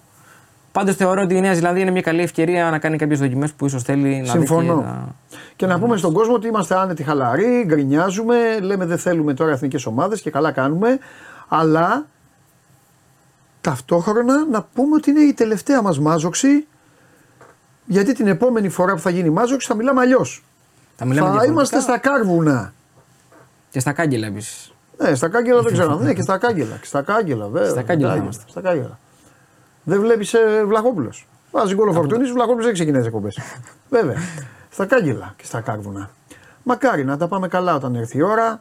Ε, Πάμε για Μάρτιο τώρα. ναι. Το Nations League. ε, που εκεί Γεωργία, ε, στοχεύουμε. Γεωργία, ε, Γεωργία, ε, Εντάξει, αυτά ακόμα δεν είναι δεν είναι, δεδομένα. ναι, δεν είναι. Ε, Καζακστάν Πρέπει να είναι και τελειώσουν, ναι. Καζακστάν ε, στα, ε, στα ημιτελικά, ας το πούμε έτσι, και με Γεωργία στον τελικό. Ναι. Όπως είναι η κατάσταση τώρα.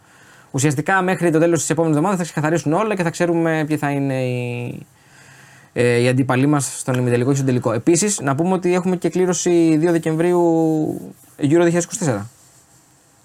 Που θα γίνει πριν ακόμα δούμε ποιοι θα, ποιοι θα είναι όλες οι ομάδες. Οπότε η Ελλάδα θα μπει κανονικά στην κληρωτίδα. σωστό, θα μπει ως κάτι. Ως ως αλφα. ε, τα- group, ναι, ξέρω εγώ, group. αλφα και τα λοιπά, Nations League. Τώρα, Δεκέμβρη. Ναι, ναι, ναι. Τώρα 2 Δεκεμβρίου. Γελάω, θα κάνω έτσι, θα σου πω γιατί. Γιατί φαντάζομαι εμάς, βάζω και τον εαυτό μου μέσα, Ελληνάρες, που πριν κάνουν έρθει το Nations League, θα γίνει και θα λένε Πω, πω, είδε Εύκολος ο- εύκολος όμιλος, Αυτό το νόμιλο τον δύσκολος. περνά. Ναι, Ναι, ναι. εκεί να το περνά. Τέλος πάντων.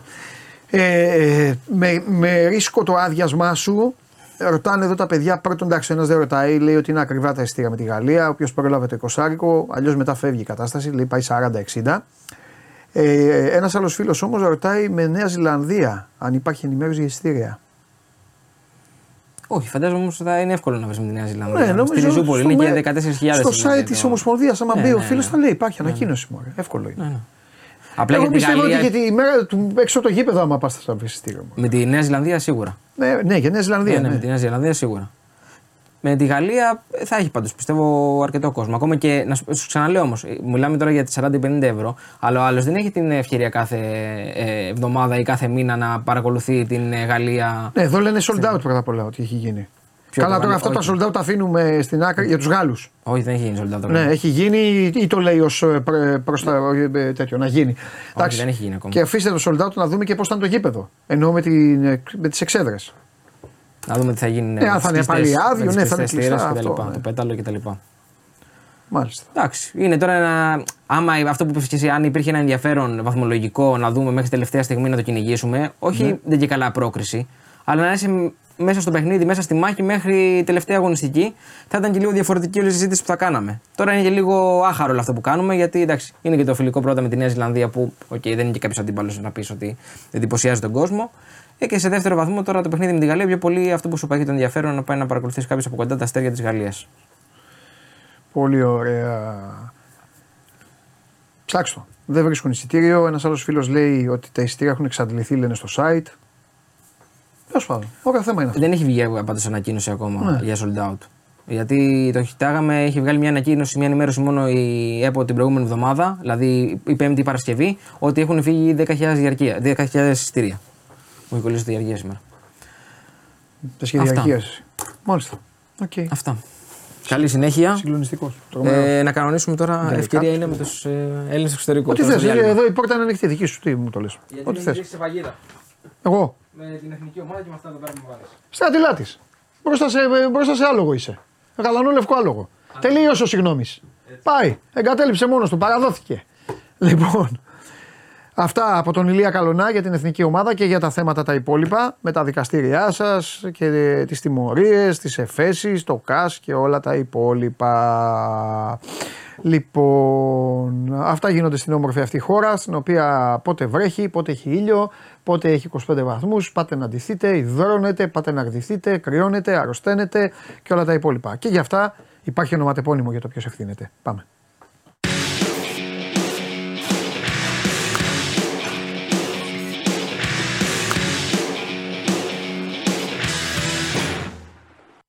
Καλώς τον. Τι κάνετε, καλή Επέστρε- εβδομάδα. Επέστρεψαν τα γκολάκια.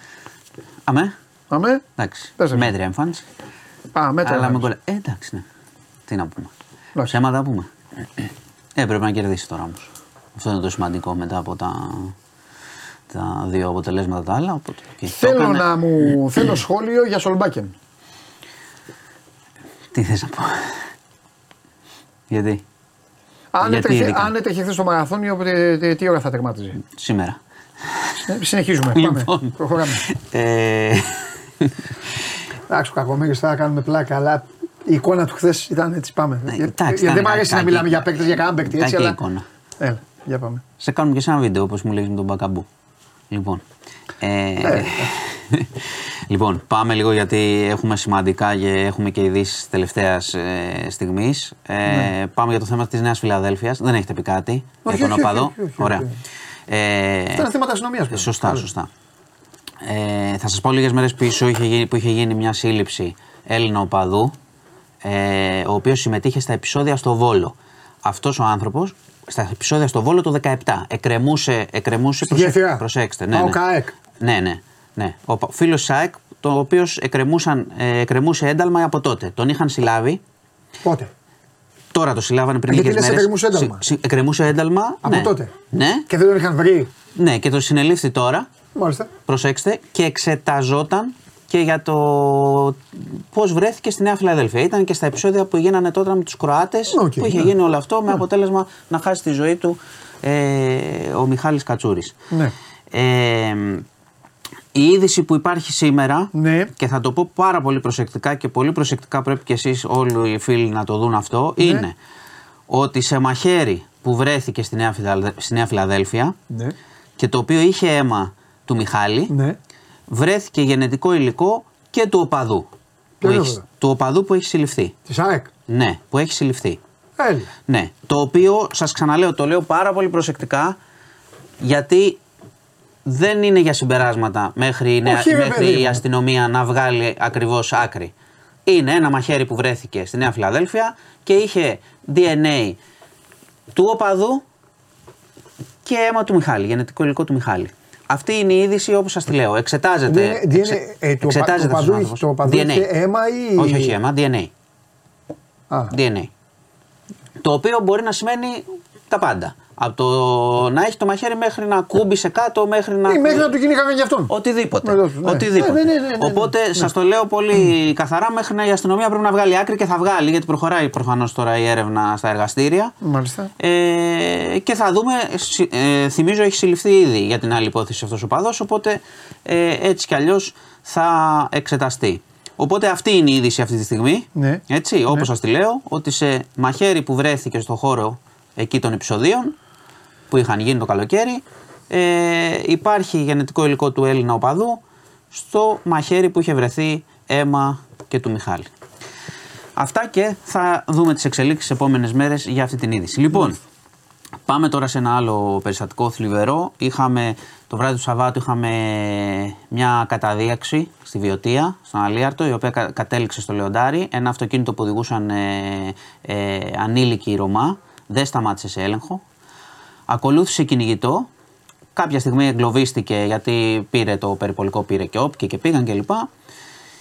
Και δυστυχώς, όταν πήγε ο αστυνομικός να κάνει τον έλεγχο, ε, όπως λέει ο ίδιος, θα πω όλες τις εκδοχές, γιατί και η Ελλάδα δεν έχει υιοθετήσει κάποια εκδοχή αυτή τη στιγμή, διότι το ερευνά και με ΕΔΕ και κρατεί το αστυνομικός. Ο αστυνομικός λέει ότι πήγε να, να βγάλει έξω τον 17χρονο οδηγό και εκείνος αντιστάθηκε, πήγε να του πάρει το όπλο, το όπλο εκπυρσοκρότησε και σκοτώθηκε το παιδί. Είναι νεκρό, 17 ετών. Ε, η, ο αδερφός του παιδιού που ήταν στο αυτοκίνητο είπε ότι τον έβγαλε έξω βία και τον πυροβόλησε. Ε, η Ελλάς ερευνά για το τι ακριβώς έχει γίνει. Το μεταφέρω πάρα πολύ ψυχρά αυτό που έχει γίνει. Εγώ σας είπα όλες τις ε, εκδοχές. Δυστυχώς χάθηκε ένα, ε, ένα παιδί ε, μικρό, δεν είχε γίνει κάτι. Καταλαβαίνω το, το θέμα της καταδίωξης κτλ. Αλλά υπάρχουν κανόνες, το ξαναλέμε, υπάρχουν κανόνες εμπλοκής. Δεν μπορούμε να δούμε τι έγινε. Θα αποφασίσει και η ΕΔΕ θα γίνει και η δικαιοσύνη κιόλας σε αυτό. Όταν τους τρίμωξαν βγήκαν όπλα. Δεν είχαν όπλα τα παιδιά. Δεν είχαν όπλα. Τότε οι γιατί ανήλικοι. έγινε. Πήγε, πήγε. Θα σου, σου είπα την εκδοχή. Ο αστυνομικός ισχυρίζεται ότι πήγε, πήγε να τον βγάλει έξω τον οδηγό και ότι πήγε να του πάρει το όπλο ο ανήλικος.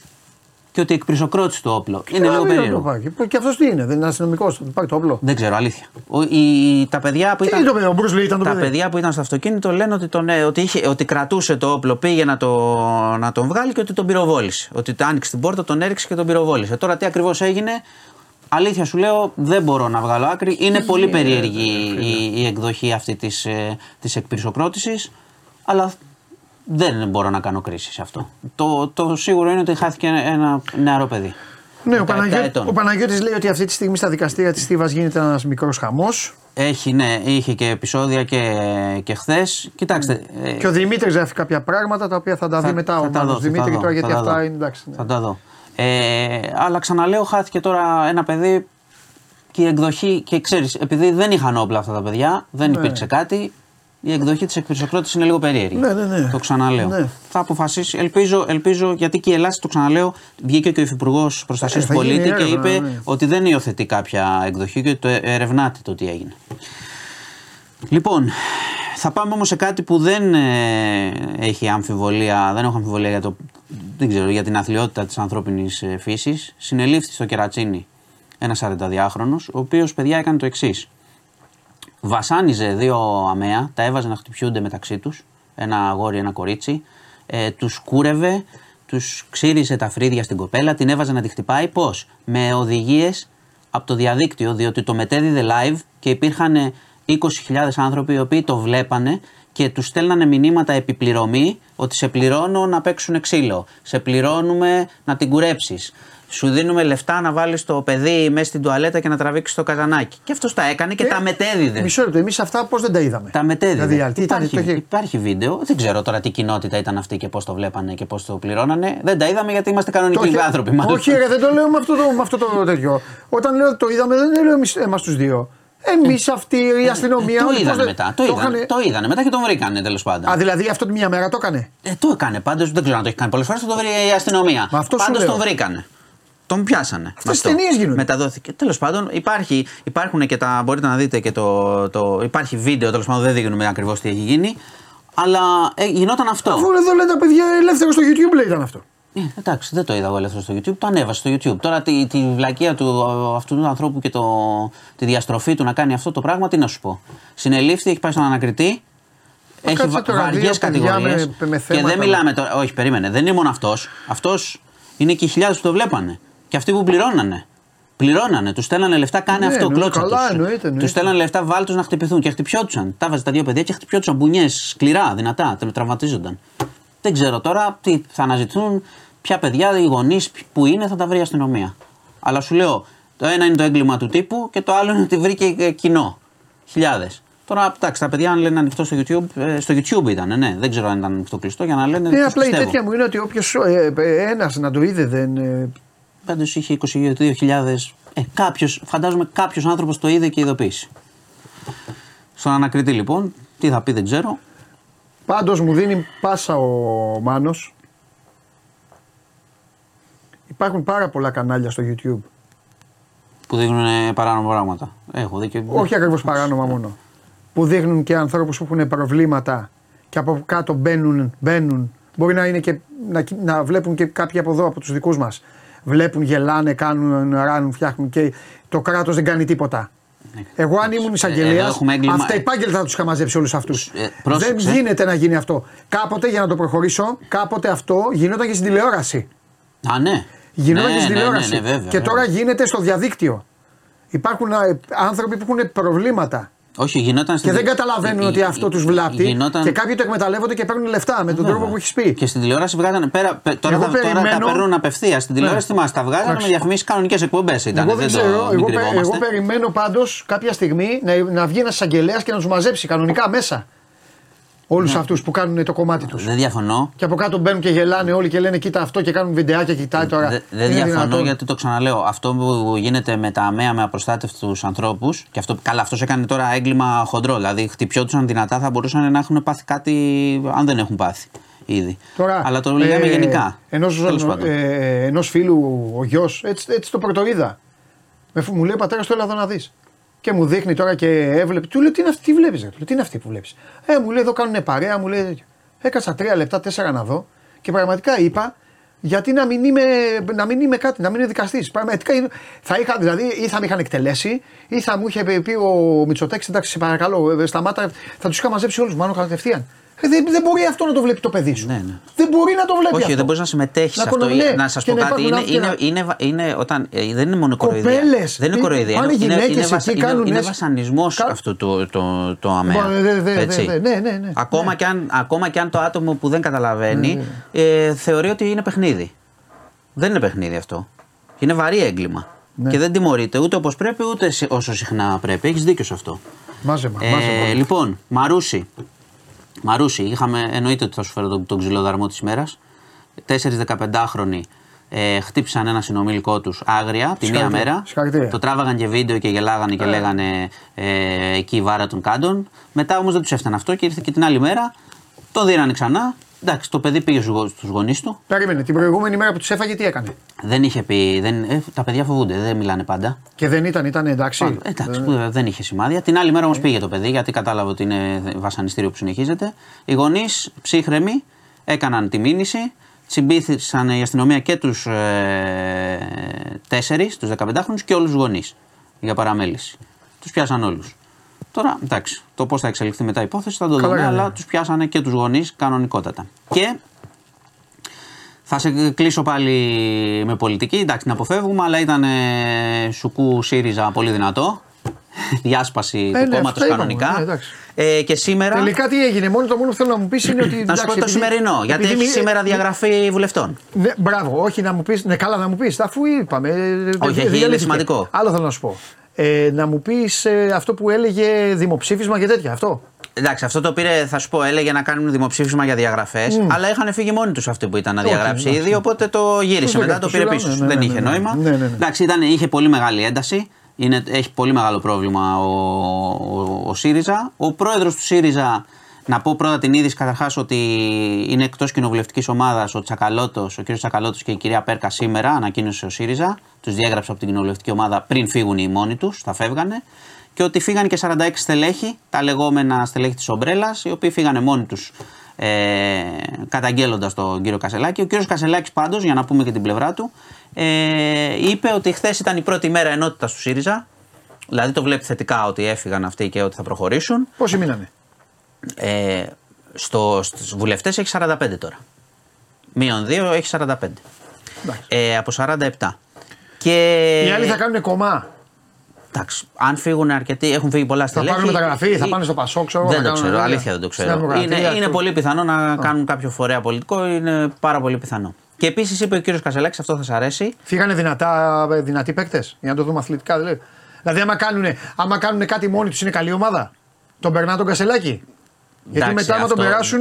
Δεν μπορώ να στο προβλέψω. Α. Ο, ο, ο Κασελάκης έχει Καλά, όμως καταρχάς, έτσι, τι να ο δούμε. Κασελάκης έχει καταρχάς τώρα το θέμα του πόσο ο ΣΥΡΙΖΑ θα αντέξει, αν αυτές οι αποχωρήσεις θα τον ρίξουν ας πούμε, κάτω από το Πασόκ. Σου Ναι. λέω τώρα ένα παράδειγμα. Στις δημοσκοπήσεις, γιατί θα κρυθεί, έχουμε Ναι. τις ευρωεκλογές μπροστά. Ωραία. Άλλες Ε, ερωτήσεις. Ο Τσίπρας με ποιον είναι; Με κανένα, δεν έχει παρέμβει καθόλου. Έχει εξαφανιστεί; Δεν έχει κάνει καμία παρέμβαση σε αυτό. Έχει κάνει κάποιες παρεμβάσεις στην Ευρώπη, αλλά δεν έχει μπλεχτεί καθόλου σε αυτά. Είναι βουλευτής. Δημοσίως, βεβαίως. Είναι βουλευτής του Κασελάκη αυτή τη στιγμή. Είναι βουλευτής και είναι και πρώην πρόεδρος. Καλά, στο πρώην πρόεδρος, ναι. Όχι, το λέω γιατί έχει ρόλο. Άλλο δεν έχει αυτό. μιλήσει. Όχι, δεν έχει μιλήσει. Εντάξει. Δεν έχει κάνει παρέμβαση. Θα σου πω όμως και κάτι για να κλείσουμε. Ναι. Ότι, γιατί μίλησε πριν λίγο ο κ. Κασελάκης στο κόκκινο Μάλιστα. και είπε κάτι που θα σα αρέσει. Ότι κάθε εβδομάδα λέει θα βγαίνει στο κόκκινο και θα απαντάει ερωτήσεις σε κόσμο. Τρομερό. Φοβερό, θα γίνει χαμός. Τρομερό. Αν το κάνει. Επικοινωνιακό. Αν το κάνει. Εντάξει. Εκ του ασφαλούς βέβαια.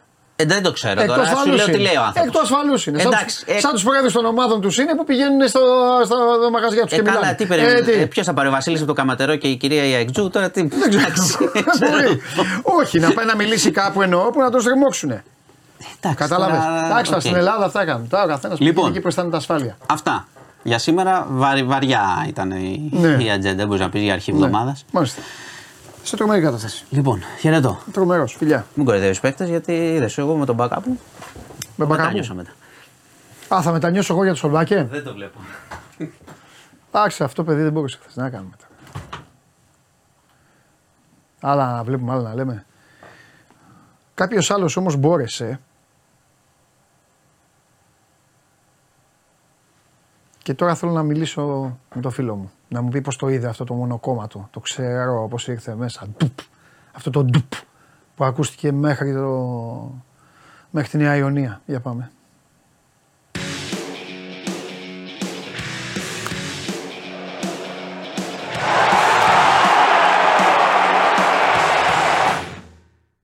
Έλα.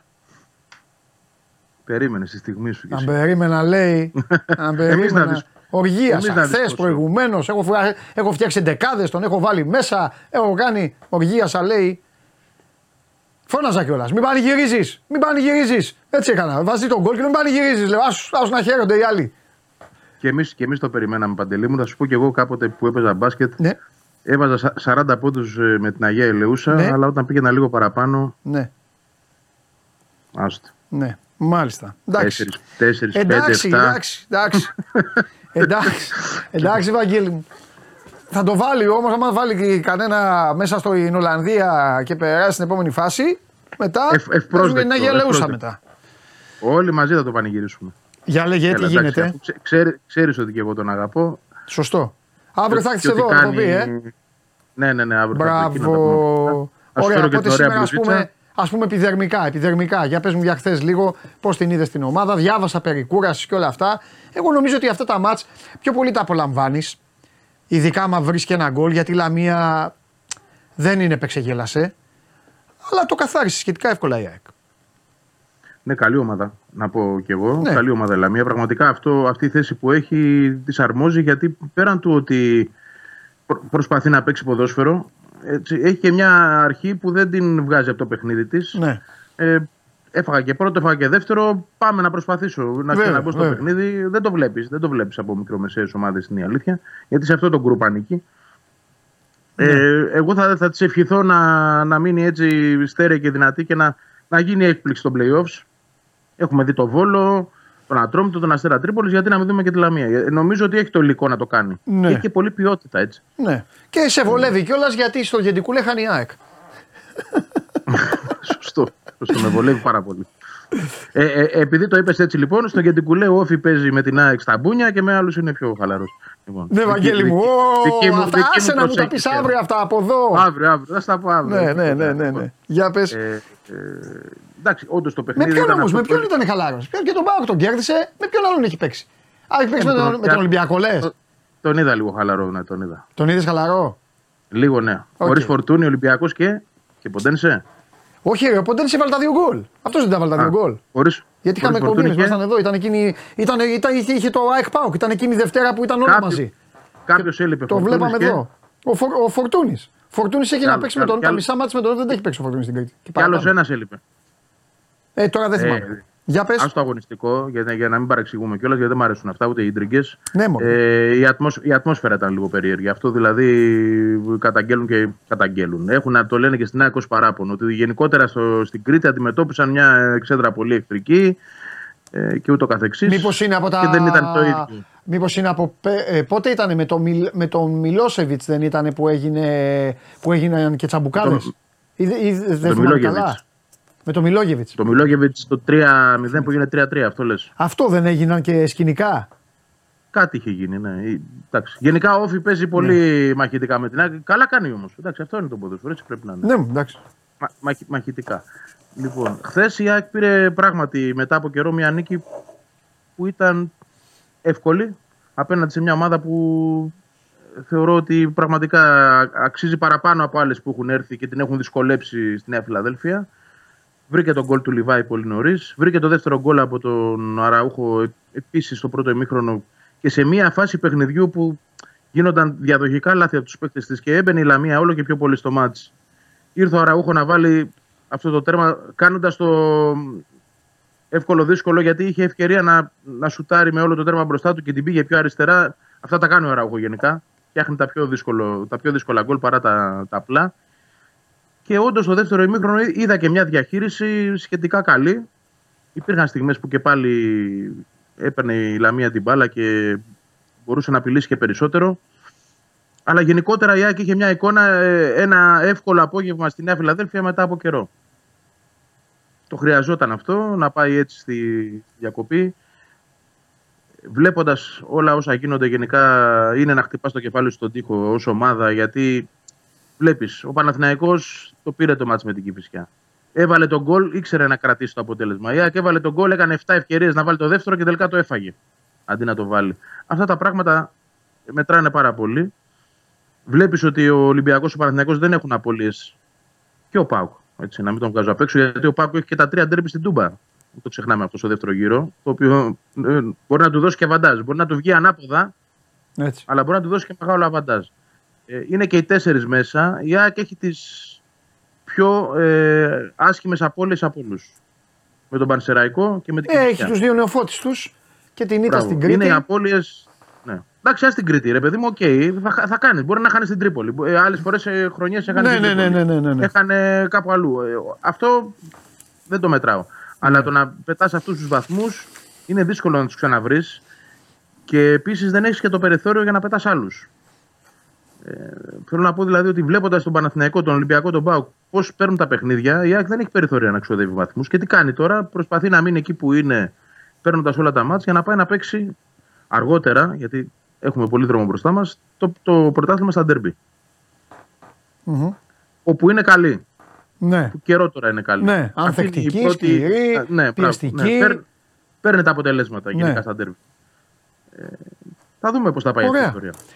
Ο Ροντινέη έλειπε πρώτον επειδή το στείλαν πάρα πολλά παιδιά. έτσι Ο να το Ροντινέη, πω. μπράβο, ο Ροντινέη. Ε, λοιπόν, ο Νίκος που είναι τριγκαδόρος, μου λέει να σε ρωτήσω αν έγινε κάτι με Μάνταλο και Πιζάρο στο πέναλτι. Δεν ξέρω, δεν έχω δει Ήθελε καν ο εγώ. Πιζά- Ή- Ήθελε ο Πιζάρο να το πάρει. Α, εντάξει.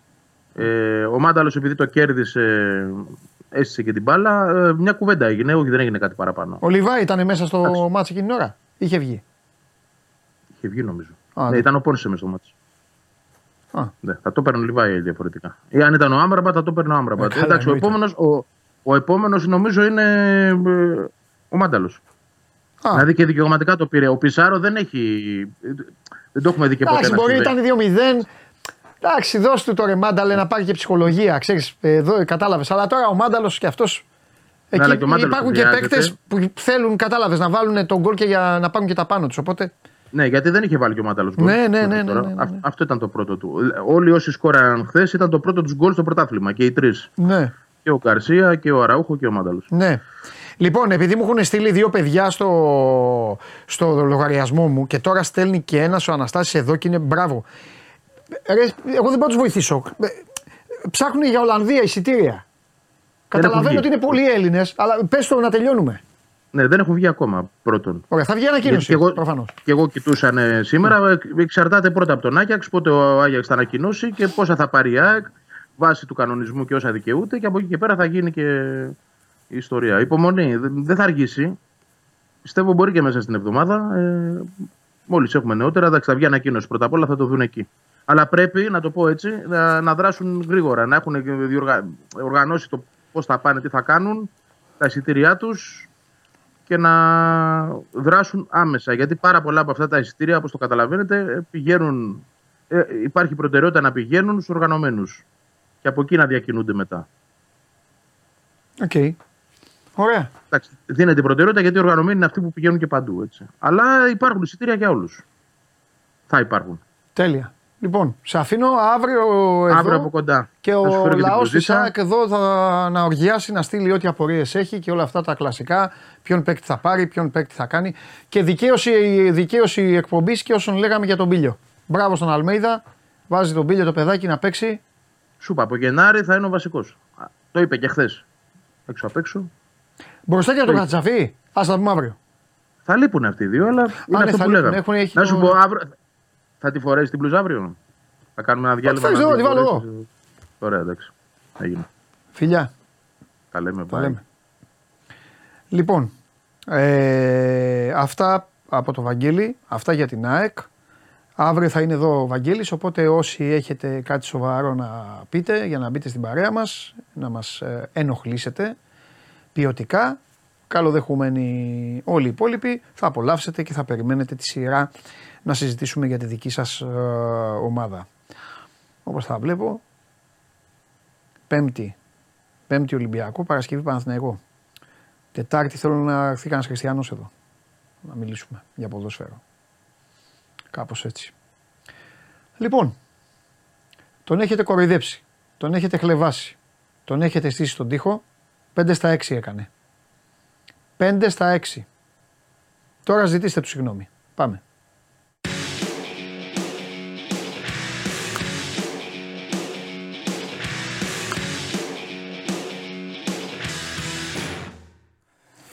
Μπάσκετ θα έχουμε κάθε μέρα. Τι ερώτηση είναι αυτή; Από αύριο κάθε μέρα μπάσκετ.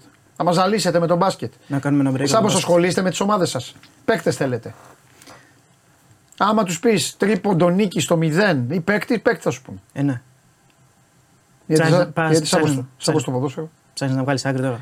Επίσης υπάρχει μόνο στο μπάσκετμπολ, μόνο Ολυμπιακός Παναγό. Υπόλοιπε ομάδε. Βέβαια. Παναγιώτη θα έρθει και ο δάσκαλος κάποια στιγμή. Το δάσκαλο θα τον φτιάξουμε, βέβαια, αλλά όχι τώρα. Τώρα είναι μέσα στη μάχη. Τώρα τι, για να μιλάει είναι ο δάσκαλος. Ε, υπάρχει 12 παίκτες. Προσπαθεί να τους βάλει όλους σε μια σειρά.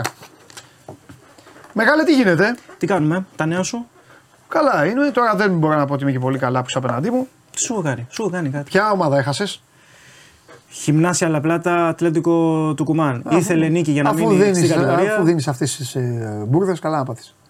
Τι να κάνω. Εντάξει. Bet Factory είδες ε, στην Premier. Όλα τα έχω πιάσει. έτσι πάει. Ό,τι τους είπα. 10 μάτς. Νομίζω, νομίζω δεν θυμάμαι ε, Brighton αν είπαμε τα γκολ. Το Brighton Sheffield. Αλλά όλα τα άλλα. Έχω την Πήγαν εντύπωση αέρα. ότι κάτι, κάτι είχες πει εκεί πέρα ότι είναι λίγο ύπουλο, ότι κάτι τέτοιο. Όχι, θα Αλλά- πει ότι η Sheffield κάποιον θα Ναι, θάψει, ναι. αλλά δεν νομίζω ότι θα θάψει την Brighton. Τελικά Brighton, θα θάψει την ναι, Brighton. το τελικά κάπως έτσι. θα θάψει την- την Αύριο, Brighton. όχι, με Τετάρτη. Ανανεώνεται το ραντεβού μας Τετάρτη. Έτσι κι αλλιώς πάρα πολλοί μου στέλνανε για το Crystal Palace Everton. Που ο οικονομίδη είχε έτσι. Όχι, αυτό Ναι, λέει ναι, το ναι. over για αυτά, καλά λέω. 2-20. Μια Πώς χαρά. έρχεται το ματσάκι, 3-3. Όχι over απλά, Ναι, ναι, ναι. Τσέλσι τι έκανε εντάξει. Τι ήταν αυτό το μαγικό; τρομερή. Τρομερή. Κα- Καθόλου μαγικό. Καλύτερη ήταν από την αρχή του Ναι, ναι, αγώνα. ναι, αλλά. Μετά λέει- City, City Ε, φέτος. μετά μου λένε γιατί βλέπεις τους Άγγλους; Και όχι, θα κάθομαι να βλέπω 4-4. Πω, πω, τι μαγεία. Αυτό το μάτι να μην τελειώσει ποτέ. Σίγουρα. Γκολ οι Άραβε, ε, συγγνώμη, η City απαντούσε η Chelsea. Μπράβο. Χάλαν το σκολάρι όπως να είναι. Ε, καλά, εντάξει. Πού το έχεις δει εσύ αυτό; Και άλλο κουκουρέγια πήγε εκεί τότε. Για πάμε. Για να δούμε. Σήμερα πάμε Λατινική Αμερική. Λοιπόν, να πω το- πρώτα κάτι σε ένα φίλο που μίλαγα με τον. ε, πριν ξεκινήσεις, Ναι. σε έναν εδώ από τους Ταλιμπάν μου, τον Δημήτρη, που μίλαγα με τον Βαγγέλη και επειδή κάνω αυτό, λέει ο Παντελάρας, λέει, ζωγραφίζει You'll never walk alone. Μεγάλε, μεγάλε, όλα τα ξέρεις. Πώς το, πού το είδε; Δεν το είδε, το υπέθεσε. Α, το υπέθεσε. Ναι, εσύ γιατί γελάς; Γιατί έπεσε μέσα. Α, Αυτό, τι. η Μπρέτφορντ. Είμαι με το You Will Never Walk Alone όμως Είμαι- το είμαι- Celtic. Οι εγώ. μελισσοσφίκε. Θέλω να κουνηθούν. Α, με τους αντιγραφείς. Μάλιστα. Εντάξει, εγώ, βέβαια το κάνουν πάρα πολλά χρόνια. Δεκαετίες και της Celtic. Καλά. Εγώ είμαι με αυτούς. Τρίχες. Και η Ντόρτον το κάνει. Τρίχες. Εντάξει. Ντόρτμουντ τώρα. Η Παλμέρα είναι μόνη πρώτη. Στο συν 2. Τι έχεις κάνει; Γιατί χθες η Μπονταφόγκο κέρδιζε ε, και το φάγες καθυστερήσει από την Μπραγκαντίνο. Ρε, εσύ τι έχεις κάνει. ρε. Μπορώ να αυτό που θεωθώ για αυτό το πράγμα. Ναι, ρε, Και- γι' ξέρεις αυτό τι, και, μπορείς. και, να, και να το χάσουν. Σου δίνω Αυτό που δικαίωμα, έχει γίνει- σου δίνω δικαίωμα για τρεις αυτοαποθεώσεις. Τρεις. Τρεις. Είσαι large. Η σήμερα. μία είναι να αυτοποθεώνεσαι μονίμως Ναι. για την ατάκα. Κάτι θα γίνει στον Brighton, η ΑΕΚ δεν θα χάσει. Δεν υπάρχει περίπτωση. Δεν υπάρχει. Παραφυσικά. Φίλε, δεν υπάρχει. Ναι, Ακόμη ναι. και ο Μελισανίδης εκείνη την ώρα πρέπει να είπε αυτός είναι χαζός. Ναι. Δεν υπάρχει περίπτωση. Με, μεθυσμένο κάτι Και τέτοιο. εσύ έδωσες απάντηση. Τέλος. Πρέπει να αυτοαποθεώνεσαι για την Παλμέιρας. Άκου τώρα. Τώρα σου φέρνω το καλύτερο. Ακόμη και αν δεν το πάρει το πρωτάθλημα. Ναι. Στο χαρίζω. Από μείον 16 το έχεις πιάσει. Πρώτα απ' όλα αυτοί να κάνουν cash out. Ναι. Δεν φταίεις εσύ, έχεις τελειώσει. Σίγουρα. Στοιχηματικά έχεις τελειώσει. Και τρίτο, πρωτάθλημα Ολυμπιακός με άλλο προπονητή. Εντάξει, άμα Ναι, γίνει, και, άμα γίνει αυτό. άμα γίνει αυτό, τελείωσε. Θα πω- Ιούλιο που τελειώνουμε και μετά, εντάξει, δεν θα, με τα μυαλά που έχετε δεν, Ας- θα πρέπει, θα σε βάλω στο τραπέζι πάνω να κάνεις έτσι. Με κορώνα θα μπω, αυτό βασιλιάς. με τις βέβαια. Εντάξει. Θα παίζει Θα το πάρει- βίντεο μια εκπομπή ολόκληρη. Μια σεζόν ολόκληρη, άστο. Τέλος πάντων, για πάμε. Λοιπόν, πάμε λίγο στα σημερινά, πάμε λίγο Κόπα Ντελαλίγκα Αργεντινή. Ε, Στο παιχνίδι της Σαρμιέντο με τη Γοδόη Κρούς. Θα πάμε πάλι με γκολάκια εδώ πέρα. Από τη μία έχουμε μια ομάδα που ψάχνει την είσοδο στα playoffs. Τα έχει εξασφαλίσει την επόμενη αγωνιστική παίζει και με την, ε, και με την Μπόκα. Είναι σε καλή κατάσταση ε, και η Σαρμιέντο και η Γοδόη. Ε, από την άλλη η, ε, η Σαρμιέντο θέλει τους βαθμούς ε, για να εξασφαλίσει την ε, παραμονή της. Είναι πάρα πολύ κοντά στο να εξασφαλίσει την παραμονή. Δεν θα αφήσει πάντως τόσο εύκολα ε, το σημερινό παιχνίδι. Είναι πολύ τσιμπημένο το, το παιχνίδι σε ό,τι αφορά στα γκολ. Το όριο είναι στο, στο 1,5 και αυτό μπορεί να μπει στο παιχνίδι μας. Ε, θα πω με το goal goal το οποίο κυκλοφορεί από το Southsider, κυκλοφορεί στο 2-15. Είναι σε καλή κατάσταση και οι δύο ομάδες. Λειτουργήσε ευεργετικά και η αλλαγή προπονητή ε, στην ε, Σαρμιέντο. Η Μάλιστα. Γοδό είναι σε πολύ καλύτερη κατάσταση. Πολύ μπερδεμένος σε ό,τι αφορά στα σημεία. Πάντως από ένα γκολ ε, οι δύο πλευρές το έχουν. Και πάμε κλαουσούρα στην κολομβια Ώρα playoffs. Ε, οι οκτώ ομάδες της κανονικής διάρκειας χωρίζονται σε δύο ομίλους των τεσσάρων. Ε, παίζουν από 6 μάτς στον κάθε όμιλο και μετά πάνε σε διπλούς ε, τελικούς, απλώς για να το αναφέρουμε. Ε, σε σούπερ κατάσταση η Τόλιμα. Ε, δίκαια θεωρείται μέσα στα φαβορή αυτή τη στιγμή για την κατάκτηση του Κλαουσούρα. 20 μάτσα αίτητη ως γηπεδούχος. Η Ατλήτικο Junior προσπάθησε προς το τέλος να σώσει την παρτίδα. Πιέστηκε και πάρα πολύ και από τον κόσμο της. Ε, έκανε τρεις μαζεμένες νίκες προς το τέλος. Γι' αυτό το λόγο και μπήκε στα play-offs ε, της ε, διοργάνωσης.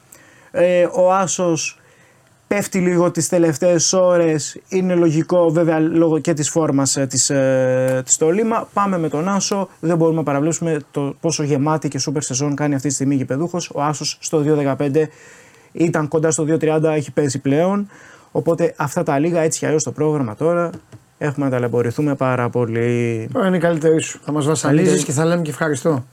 Τι θα λέμε; Τι θα, Εσύ θα λες τα δικά σου. τι Εμείς θα- εμείς τι θα λέμε το Τι θέμα. θα πω; Φόρμουλα να πω. Ας, όχι, να λες ό,τι θέλεις.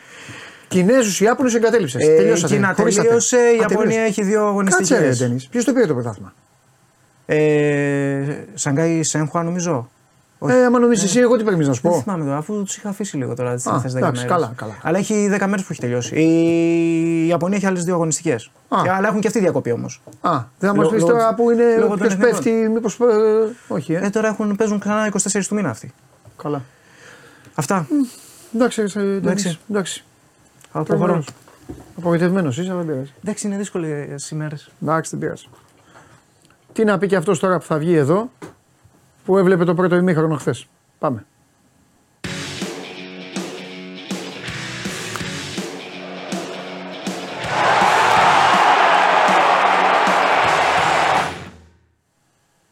Άρα Δημήτρη. Καλό μεσημέρι, Παντελή, καλή εβδομάδα. Επίσης Δημήτρη μου, πώς είσαι; Καλά, δόξα τω Θεώ. Μπράβο. Λοιπόν. Ε, Από πού θες να ξεκινήσουμε; Α ξεκινήσουμε. και πού να γιατί καταλήξουμε; Το έχουμε κάνει λύσα το παιχνίδι. Οπότε να το αφήσουμε. Εντάξει, τα είδαν όλα, τα διάβασαν όλα. Εντάξει, ο Φορτούνης, ο Μαρτίνες που του είχε πει όλα. Εντάξει, το ξέρε, μπήκε, έκανε, έρανε. Θέλω να με πας στο μετά το παιχνίδι. Τι γίνεται στην ομάδα; Ένα θέμα. Δεύτερο θέμα που θέλω να με, με- να με πας είναι τη γνώμη σου για το πώς η τριάδα ήταν πάρ τον ένα και βάρα τον άλλο πίσω από τον Ελκαμπή. Και το τρίτο είναι αν, ε, τι λένε στον Ολυμπιακό για το ΚΑΣ ή απλά το κάνουν επειδή πρέπει να το κάνουν, ρε παιδί μου. Καταλάβες. Επειδή εντάξει, πρέπει νομικά να την ακολουθήσουν και αυτή την οδό, να το κάνουν. Και τέταρτο, άμα υπάρχει και τίποτα άλλο. Ωραία, να ξεκινήσουμε από το τρίτο. Ναι. Και το ΚΑΣ το Από τελειώνουμε. Ναι. Είναι ότι ο Ολυμπιακός πηγαίνει στο ΚΑΣ και πρέπει να, έτσι, να γνωρίζει και ο κόσμος για να το διευκρινίσουμε ότι την όποια απόφαση την περιμένει εκεί γύρω στο, στην Άνοιξη. Ναι. ναι. Οπότε, Κλείσε λίγο την εκπομπή, κλείσε το YouTube. Με Δεν ακούω. έχω, δεν έχω YouTube. Μήπως έχεις την εκπομπή πα- παράλληλα. Που την, ε- που την Όχι. έβλεπες. Όχι, Εντάξει, όχι, εντάξει, όχι. εντάξει, έγινε. Όχι. έγινε. Ε, δεν ξέρω αν είναι με το καλώδιο με το... Όχι, όχι, το- πάμε, πάμε. Εντάξει, ακουγόμαστε. Πάμε, Ωραία. πάμε. Ε, είπαμε για το ΚΑΣ ότι όποια απόφαση περιμένουν εκεί γύρω στο, ε, στην Άνοιξη. Οπότε μέχρι τότε Ναι. ο Ολυμπιακός ενδεχομένω θα προχωράει και να πορεύεται με την τιμωρία που έχει αυτή τη στιγμή. Μμμ. Το λέω αυτό γιατί είναι διαφορετική η εικόνα τι έχει γίνει στο γήπεδο, διαφορετική εικόνα τι λέει η βαθμολογία. Γιατί με τη βάση τι- αυτά που έχουν γίνει στο γήπεδο, ο Ολυμπιακός αυτή τη στιγμή θα ήταν ισόβαθμος με τον Παναθηναϊκό Ναι. Στην πρώτη θέση. Συν τα τέρματα, συν ε, οτιδήποτε άλλο μπορεί να βάλεις. Αλλά α, ο Μαρτίνεθ, όπως είπε και ο ίδιος εχθές, κουβαλάνε αυτό το θυμό όλοι μέσα στα ποδητήρια στο, και οι παίκτες του και ο ίδιος. Α, εσύ το λύγεις ισοπαλία το μάτς δηλαδή. Ε, μέχρι εκείνη την ώρα ισοπαλία ήταν. Μετά δεν μπορώ να πω. ναι, ότι αλλά το μάτς δεν λήγουν αν στο θα 50. κέρδιζε- αν θα κέρδιζε ο Ολυμπιακός ή αν Ναι, θα αυτό κέρδιζε- σου λέω. Δεν μπορεί να οριστεί η Πάμε. βαθμολογία γιατί τα μάτια δεν λήγουν στο 50. Μπορεί να κέρδιζε ο Ολυμπιακός. Μπορεί να έχανε. Τέλος πάντων, Ναι, πάμε, το πάμε. λέω. πάμε. Λέω με βάση την εικόνα- το αποτέλεσμα μέχρι και την ώρα στο γήπεδο. Ε, ναι. Τώρα τι θα γινόταν μετά, Ε, μπορεί γι' ο αυτό, Ολυμπιακός έλα. να κέρδιζε, Για πάμε. μπορεί ο Παναθηναϊκός, αλλά λέμε με αυτά που έχουν γίνει μέσα στο γήπεδο θα ήταν ισοβάθμιο. Ναι. Ε, και είπε ότι κουβαλάμε αυτό το θυμό Μμμ. ε, ο Μαρτίνεθ και το θέλω να το συνδέσω αυτό με την όλη κατάσταση στα αποδητήρια στους παίκτες, γιατί ε, κουβαλούσαν αυτό το θυμό. Κουβαλούσαν την ήττα από τον Πάοκ, Ναι. κουβαλούσαν την ήττα από την West Ham Ναι. και πήγαν να παίξουν χθες ένα παιχνίδι. Σολμπάκιν ήταν θυμωμένος δηλαδή; Όχι, πήγαν να παίξουν Α. ένα παιχνίδι εχθές. Ναι. Στο οποίο θα φτάσω, θα φτάσω στο, στο παιχνίδι. Εντάξει, ναι, γιατί Θα- σε ρώτησα, ρε παιδί μου. Ναι, εντάξει. Όχι, δεν θέλω δύο το μάτς. Ε, να Απλά μην για την τα- τριάδα να να μου πεις τη γνώμη σου. Τέλος πάντων, για πάμε. Να τα συνδέσω, να τα συνδέσω. Ναι, αγόρι μου, ναι, ό,τι κουστάρει. Ε, και θέλει ο Μαρτίνεθ, επειδή καλέσαν όλο αυτό, να δώσει μία ανάσταση στον ε, ε, Φορτούνη και στον Ποντένσε, κατά κύριο λόγο. Ε, και ε, στους υπόλοιπους ε, δευτερεύοντας το Μασούρα, Ρόβετης κτλ. Ήταν εδώ να σταθούμε ότι ήταν ατυχής η, η επιλογή αυτή του Μαρτίνεθ να αφήσει και τον. Ε, κατά προσωπική μου άποψη να Ναι, αφήσει, ρε και παιδί, τον ναι, ρε Φορτούνη και, Ναι. τον Φορτούνη και τον Ποντένσε. Ναι. Ε, ε, ένας από τους δύο πρέπει να είναι στο αρχικό σχήμα. Ε, και είναι ατυχής επίσης η επιλογή να παίξουν και οι τρεις πίσω από το Σεντερφόρ, δηλαδή και ο Μπιέλ και ο Σολμπάκη και ο Σκάρπα και μάλιστα πίσω με ένα Σεντερφόρ που είναι ντεφορμέ εδώ και κάπως καιρό, δεν έχεις σκοράρει στα τελευταία αυτό παιχνίδια ο Λικαμπή, δεν έχει δώσει κάτι παραπάνω. Δηλαδή ήταν συνολικά αυτή την τετράδα μαζί ε, δεν χρησιμοποιείται, να το πω έτσι απλά. Ναι, ναι. Έτσι. Δηλαδή, να βάλει το Σκάρπα μαζί με κάποιον άλλον ή τον Ποντένσε από τη μία πλευρά ή τον άλλο, το καταλαβαίνω. Ή το Μασούρα πίσω από το Σεντερφόρ. Καταλαβαίνω Ή- τι λες, το είπα και χθες βράδυ. Εγώ δεν ξέρω. α, ε, Εντάξει, είχες δουλειά, δεν είδες στην εκπομπή. Πέρα από ότι ο- αυτό που λέμε, το μόνο εύκολο, επιδερμική ε, κριτική ότι εντάξει δεν τράβηξαν, εντάξει κάνανε, πάρ τον ένα, βάρα τον άλλο που είπα και εγώ και όλα αυτά. Το θέμα είναι και κάτι άλλο το οποίο θέλω να τους το δώσω. Αυτό θέλω να τους το δώσω. Ότι η αυτόματη χρησιμοποίησή τους ως πακέτο Ναι. σε κάνει να μην ξέρεις αν κάποιος από τους τρεις θα μπορούσε να ήταν καλός αν έπαιζε με άλλους. Καταλαβες; Συμφωνώ. γι' αυτό Δηλαδή το ο είπα. ένας έκανε χειρότερο τον άλλον χθες. Ναι. Χωρίς Εγώ να σε- λέω εγώ εγώ- ποιος είναι. Γιατί εντάξει, τον κακομίρι του Σολμπάκιν λέω περισσότερο επειδή χθες δεν μπορούσε να τρέξει, να κουνηθεί που τον έβλεπα. Αλλά μπορεί αυτός, αν έπαιζε ο Ποντένσα, ξέρω εγώ και ο Φορτούνης ή κάτι, να ήταν ακόμη καλύτερος. Τέλος πάντων, αυτό. Πάμε, έλα, συνέχισε. Στην περίπτωση του Σολμπάκιν θα έλεγα πως όχι. Αλλά στην, Ναι, εντάξει, συμφωνώ. συμφωνώ. σω γιατί- του Μπιέλ γιατί- όμως, ναι. ίσως του Μπιέλ, του Σκάρπα, ναι. Ναι, με τους άλλους δύο Σκάρπα, Ναι. γιατί εχθές προσπάθησε εκεί να βγάλει κάτι μακρινές μπαλιέ. Τέλος πάντων το πάλευε. Εντάξει, Μπήκε εντάξει, μέσα εντάξει. στην περιοχή. Τους έβαλε όλους μαζί. να κάνει- Απ' την άλλη δεν τον αδικό όμως, Δημήτρη. Φωνάζατε όλοι, βάζω δεύτερο πληθυντικό, βάζω και σένα. Για καλό το λέω. Φωνάζατε όλοι ρε, να δούμε, να κάνουμε. Εντάξει, τώρα ποιος να του πει τι του Μαρτίνεθ. Τους δίνει την ευκαιρία. Όχι. Σου λέει μπες μες στην Όχι. Τρίπολη, πάρε μου, καθάρισε μου το μάτς και εγώ θα σε έχω στα, στον αφορό. Εντάξει, δε, δηλαδή. Όχι, σε αυτή την περίπτωση είμαστε με το Μαρτίνετ. Ε, ναι, τι να δηλαδή, κάνεις. σου λέει, σας φέρνω από τον πάγκο, δεν μου δίνετε. Σας βάζω βασικούς, δεν μου δίνετε. Ε, ναι. Ε, τι να κάνω τώρα. Και δηλαδή, μεγάλο πρέπει ρίσκο, κάτι- ε. Και με ρίσκο. Ναι, Τέσσερα βέβαια. από τον Μπάουκ. Βέβαια. Ήταν στο Λονδίνο.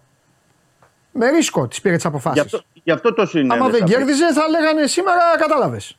Ναι, γι' αυτό το συνέδεσα. Και σου λέει, εντάξει, έχω, έχω μιλήσει με τον Φορτούνη το πρωί της ίδια Ναι. μέρας. Του λέω, θα σε βάλω, ξέρω εγώ, μισή ώρα, ένα Εντάξει, ημίχρονο να σου πάρω ό,τι καλύτερο. Και εσείς που παίζετε βασική, σας βάζω βασικούς, δεν μου δίνετε, ε, τι άλλο να κάνω. Ναι. Στην περίπτωση, ας πούμε, του Σουλμπάκεν, λέω τώρα, γιατί τον ανέφερες προηγουμένως, ε, έχει παίξει 8 παιχνίδια. Ναι. Αν δεν κάνω λάθος. Ναι. Ε, δεν έχει γκολ, δεν έχει assist, δεν έχει... και του έχει δώσει ευκαιρίες. Μμμ. Το- Για κάποιο λόγο τώρα το παιδί, δεν ξέρω, δηλαδή δεν... δεν άλλο παίχτη βλέπαμε στην Ποντογκλίν, για να μην πάω στο, στη Ρώμα, Ναι. αλλά στην Ποντογκλίν βλέπαμε άλλο παίχτη και άλλο παίχτη είναι τώρα. ναι. Θέλω να πω ότι στην περίπτωση του Σορμπάκεν έχει δώσει αρκετές ευκαιρίες. Νομίζω πως τώρα που είναι και η διακοπή του πρωταθλήματος και έχει έτσι να επανεξετάσει κάποια πράγματα ο Μαρτίνεθ, νομίζω ότι κάποιες ευκαιρίες από τη στιγμή που δεν έχει κλασικό, κλασικό έτσι, εξτρέμ, θα πρέπει να δώσει τον Μπρίνιτς, λέω εγώ. Ή έστω αν είχε πάρει αυτές τις ευκαιρίες που έχει πάρει ο Σολμπάκεν ο Μπρουσάη, νομίζω θα είχε δείξει κάποια περισσότερα πράγματα. Ή ο Μπρίνιτς ή ο Μπρουσάη. Ναι. Στην περίπτωση του Σκάρπα, ε, νομίζω ότι θα μπορούσε να ήταν διαφορετικός αν ε, συνέβαινε αυτό που λες και εσύ προηγουμένως, δηλαδή αν είχε, έπαιζε με το Φορτούνι μαζί, έπαιζε με τον ε, Κοντένσε ή αν ήταν ο Γιώβιτς στην κορυφή της ε, επίθεσης. Γιατί πρέπει να πω εδώ Ναι, ότι ναι. και στην περίπτωση του Γιώβετιτς, Ναι. Επειδή είναι καλύτερο στα τελευταία παιχνίδια, η εικόνα του είναι πολύ καλύτερη από του Ελκαμπή. Ε, δεν ξέρω γιατί επιμένει στον Ελκαμπή ή δεν τον αφήνει λίγο τον Ελκαμπή να ξεκουραστεί, να πάρει ανάσες. Ναι, εντάξει. δηλαδή θέλει κάποια, θέλω να πω ότι θέλει κάποια διαχείριση σε ορισμένους ε, παίκτες. Πάντως, επειδή έχω, δεν θα πάψω να έχω, δεν με ενδιαφέρουν οι ηλικίες. Ληξή αρχή είναι μόνο στα χωριά ε, οι Έλληνες. Ε, πφ, τρελαίνομαι με τους παίχτε που έχουν, που έχουν παράσημα πολλά και γαλόνια. Σε αυτή τη φάση, το δεύτερο γκολ, ο Γιώβετιτς δείχνει πάρα πολύ απλά γιατί έχει παίξει στη City, γιατί έχει κάνει αυτή την καριέρα που έχει κάνει. Ε, βέβαια. Γίνεται όλο αυτό που γίνεται. Ξέρει ήδη ότι έχουν φύγει δύο συμπαίκτες του. Βλέπει την μπάλα γεμάτη να, να έρχεται, της δίνει μία και τέλος. Ούτε να την πάει. κάνει Άμα την ήταν άλλος, θα την κατεβάσει, να προχωρήσει, να κάνει αυτό σούτ από μακριά, να σηκώσει κεφάλι, να δει να κάνει. Κάνει μία έτσι ο τύπος, Γεια σου μπάλα, έφυγες, πάρ το βάλ το μεγάλε. Και την υποδέχεται. Και το, δηλαδή εκεί βλέπεις την κλάση του παίκτη. Την υποδέχεται γιατί ξέρει ότι έχουν φύγει δύο συμπαίκτες, αλλά την κάνει γρήγορα για να, την, κα- για να μην τους βγάλει offside. να είναι πίσω Ε, βέβαια, από τη σέντρα. εννοείται. Για να είναι πίσω από τη σέντρα. Ναι. Να φύγουν Α, και να μπορέσουν να κάνουν. Συν ότι πήρε ο Γιώβετιτ 4-5 μπαλιές που έβαλε το σώμα του. ναι. Κατέβασε την μπάλα Ναι. με, ε, στην πλάτη του έχοντας παίκτες αμυντικούς του, Ναι. του Αστέρα και την έσπασε δεξιά-αριστερά. Ναι. Αλλά βλέποντας ο Γιώβετιτ, θέλω να πω ότι ήταν καλός και στην Κρήτη Ναι. που είχε παίξει με τον Όφη. Άρα, γιατί δεν χρησιμοποιείς το Γιώβετιτ Ναι. περισσότερο, βλέπεις ότι είναι σε κακό φεγγάρι ο Ελκαμπή. Υπάρχουν, έχεις δίκιο, έχεις δίκιο. Θα τα συζητήσουμε την Πέμπτη που θα έρθεις. Υπάρχουν αρκετοί παίκτες για τους οποίους αξίζει να κάνουμε μια ποιοτική συζήτηση και όχι θάψιμο όπως απαιτεί ο κόσμος. Θα σταθώ, χθες το είπα λίγο, τώρα μου το θύμισε ένας φίλος, χθες γελάσανε λίγο που είπα ρε παιδιά, ο Ιμπόρα πήγε να διώξει και η μπάλα πήγε κάθετα, πήγε προς τα, πήγε προς τα πάνω. Εντάξει, Μπορεί να παίξει από δύο μήνες. Ω εκεί, ακριβώς ως εκεί. Εντάξει, ο Ιμπόρα τα έχει, τα έχει κάνει τα χιλιόμετρά του. Δεν θα πούμε εμείς. Δεν ήρθε ο Ιμπόρα στην Ελλάδα για να τον πούνε άμπαλο οι Έλληνες. Αλλά θέλουμε λίγο συζήτηση. Να δούμε και ο Ιμπόρα τι κάνει, σε τι κατάσταση βρίσκεται. Εντάξει, δεν είναι ναι, και τρελός ο ναι. προπονητής. Αυτός τον πήρε τον Ιμπόρα. Και δεν τον. Ναι, όχι, όχι. όχι. Τους, τους βλέπει Ναι. κάθε μέρα. ο Μαρτίνες. Απλά, Εντάξει, απλά, κάθε μέρα. απλά το, το, ο Ολυμπιακός πρέπει να μην χάσει το πλεονέκτημα που πρέπει να έχουν όλες οι ομάδες. Που αυτή τη στιγμή το έχει ο Πάοκ, το δείχνει ο Παναθηναϊκός, το να πορευτεί με 17-18. Γιατί αν ο Ολυμπιακός το χάσει αυτό και δεν έχει 17 και εσύ περιμένεις, είναι, αυτό είναι το, ο- το καμπανάκι του χθεσινού αγώνα, αυτό είναι. Καταλαβες. Να περιμένεις εσύ κάθε φορά το φορτούνι. Τον Ποντένσε, τον Έσε και τον Ροντινέη. Εκεί θα κινδυνεύσεις να πάθεις ό,τι έπαθε ο Παναθηναϊκός πέρυσι. Δεν Που βγαίνει περίμενε έτσι. 4-5 παίκτες. Η σεζόν δεν βγαίνει έτσι. Αυτό. Είναι, είναι πολλά τα παιχνίδια. Ε, θα πέσει το κύπελο, ε, θα έχει play-off, έχει Ευρώπη. Δεν βγαίνει δηλαδή κάθε φορά να σε ξελασπώνει μόνο ο Φορτούνης. Ε, Ναι. Πόσο θα γίνει; Δηλαδή θα υπάρξουν και παιχνίδια που ο Φορτούνης δεν θα είναι καλός. Τι θα γίνει, ε, άνθρωπος. Δεν γίνεται όλα να τα περιμένεις από ένα παίκτη. Γι' αυτό λέω ότι ε, αυτή η διακοπή δίνει το δικαίωμα στο Μαρτίνεθ να επαναξιολογήσει κάποια πράγματα και για το ρόστερ και για τους παίκτες, γιατί πια έχει ένα μεγάλο δείγμα. Ναι. Δεν είμαστε τον Ιούλιο και τον Αύγουστο, Βέβαια. είμαστε μέσα Νοεμβρίου. Και επίσης να καταλήξει, έτσι για να πάμε και στην επόμενη μέρα και στο επόμενο βήμα, και τι πρέπει να γίνει τη μεταγραφική περίοδο του Ια- Ιανουαρίου. Θα τα πούμε αυτά την Πέμπτη. Τέλεια, τέλεια. Ναι. Ωραία. Α- Απλά να σταθούμε σε δύο παίκτες εχθές πάλι. Ναι, να το κάνεις. Χθες, Γιατί αξίζουν τα παιδιά και δεν είναι. Εντάξει, μέσα στην όλη, σε όλο το παιχνίδι που πέρασε και πήρε δικαίως τα προβολή ο Φορτούνης, πρέπει να πω ότι και ο Έσε ήταν καλός στο, στα χαφ. Ναι, Και κυρίως πρέπει να σταθώ λίγο στο Ρέτσο, γιατί ο Ρέτσος κανονικά χθες παντελή πρέπει να σου πω ότι δεν ήταν να παίξει. ναι. Και μια σύσπαση στην πλάτη. Δεν ανέφερε όνομα χθες ο, ο Μαρτίνεθ στη συνέντευξη τύπου. Είπε ότι είχαμε ένα παίκτη που δεν έπρεπε να παίξει και, και, και γιατί είχε πρόβλημα. Μμμ. Αλλά είχε σύσπαση στην πλάτη και έπαιξε με ένεση ο Ρέτσο Ναι, εχθές. ναι. Και ήταν μετά το φορτούνι, θεωρώ, ο καλύτερος παίκτης του, του Ολυμπιακού στο γήπεδο μαζί με τον Νέσ. Μετά το φορτούνι, επαναλαμβάνω, αλλά έκανε πολύ καλό μάτς. Και με όλη αυτή την, ε, το πρόβλημα που είχε, την ένεση, τον πόνο. Ε, αλλά πρέπει να, πρέπει να δούμε και τι, τι πρέπει να γίνει εκεί στο κέντρο της άμυνας. Αλλά θα τα πούμε την Πέμπτη αναλυτικότερα σε σχέση με το, την ενίσχυση του Ολυμπιακού και τι χρειάζεται να, να γίνει στο, στο εξής. Βεβαίως, βεβαίως. Ωραία, εντάξει, θα τα πούμε Δημήτρη μου. Θέλω να πούμε και για τον Βρουσάη, γιατί εντάξει, έχει καταντήσει και λίγο. Ε, όχι κρυμακιάδικο, αλλά Ρε παιδάκι μου, κάθε χρόνο αυτό το παιδί, κάθε χρόνο είναι σαν να δίνει εξετάσεις ένας άνθρωπος για οδήγηση και να του παίρνει το δίπλωμα στο τέλος της χρονιά. Να, να δίνει εξετάσεις το Φλεβάρι, Μάρτι, να παίρνει το δίπλωμα και να έρχεται το Δεκέμβρη και να του λένε: Λοιπόν, τελείωσε ημερολογιακά το έτος, σου αφαιρείται το δίπλωμα. Δώσε πάλι εξετάσεις. Ο ένας τον είχε στείλει πέρυσι, πέρυσι ο. Καλά, αυτός εντάξει, εγκλημάτισε, αλλά τέλος πάντων τον είχε στείλει με τις μπουλντόζες. Παρά με το φορτούνι και τους άλλους. Να δείχνει μία να παίζει half, μία να παίζει back, μία να παίζει for, μία να μην παίζει, μία να εξαφανιστεί. Εντάξει, πρέπει να πάρουν και μία απόφαση στον Ολυμπιακό κάποια στιγμή για το παιδί. Και ο Ολυμπιακός του ανανέωσε και το συμβόλαιο. Το- δηλαδή τον πιστεύει η ομάδα. Το κλαμπ τον πιστεύει. Ε, βέβαια τον πιστεύει, ναι. Ε, ναι, Γιατί αλλά θα, θα το πω στα ίσια. ένας- Έτσι όπως είναι ο Σολμπάκεν και έτσι όπως παίζει, ακόμη και ο Μπιέλ και αυτά, ε, γιατί δεν βάλει το Βρουσάη να παίξει. Το ξέρει, ο κόσμος τον ξέρει το Βρουσάη. Ο κόσμος Ναι. δεν θα πει ποτέ ρε εσύ, ε, πώς είναι, τι γίνεται, ποιος είναι. Και έχει, τον έχει αδικήσει κυρίως γιατί ξέρεις, ο Βρουσάη δεν. ε, εντάξει, δεν μιλάει το παιδί, τα δέχεται όλα. τον έχει αδικήσει το γεγονός ότι ε, ξέρεις, έναν εξτρέμ τον κάνεις δεξί back, μετά τον κάνεις αριστερό back, τον βάζεις σε πολλές θέσεις ε, και κάπου χάνεται. Δηλαδή αδικείται μετά Εντάξει. ο ίδιος ο Και ποδοσφαιριστής. είναι πάντα, δηλαδή, στα υπόψη, είναι πάντα στα υπόψη των Ομοσπονδιακών, καλείται στην εθνική μας, γιατί δεν έχουμε πολλούς καθαρού πλάγιους. Καταλαβέ. Ναι, γι' αυτό λέω στην περίπτωση. στην Δηλαδή περίπτωση παθαίνει του- και ζημιά το ίδιο το παιδί. Ναι, αυτό λέω. Αυτό λέω. Για το ίδιο το παιδί το, το λέω.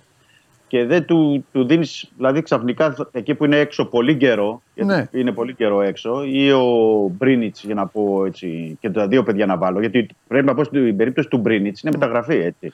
Για τον Τον Μπρίνιτς ήθελε το έχουν κλαμπ. λυσάξει, αλλά Τον δεν θέλω ήθελε να το πούμε κλαμπ. τίποτα. Θέλω να τα πούμε από κοντά. Θέλω να μου Ναι. φέρεις λίγο στοιχεία. Να μου πεις πόσα μάτια είχε πέρυσι, τι έχει γίνει φέτος, όλη του την ιστορία. Ναι, ναι, ναι. Του Μπρίνιτς είναι ιστορία, δεν είναι, του, Βρ- του Βρουσά είναι κριτική. Του Μπρίνιτς είναι ιστορία γιατί δεν τον έχουμε δει.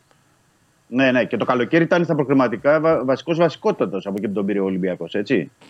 Έτσι. Έπαιζε κανονικά 90 λεπτά το παιδί. Απλά λέω, θέλω να πω, όταν, όταν έχεις αυτή την εικόνα, λέω για παράδειγμα του Σολμπάκεν και του Πιέλ, Ναι.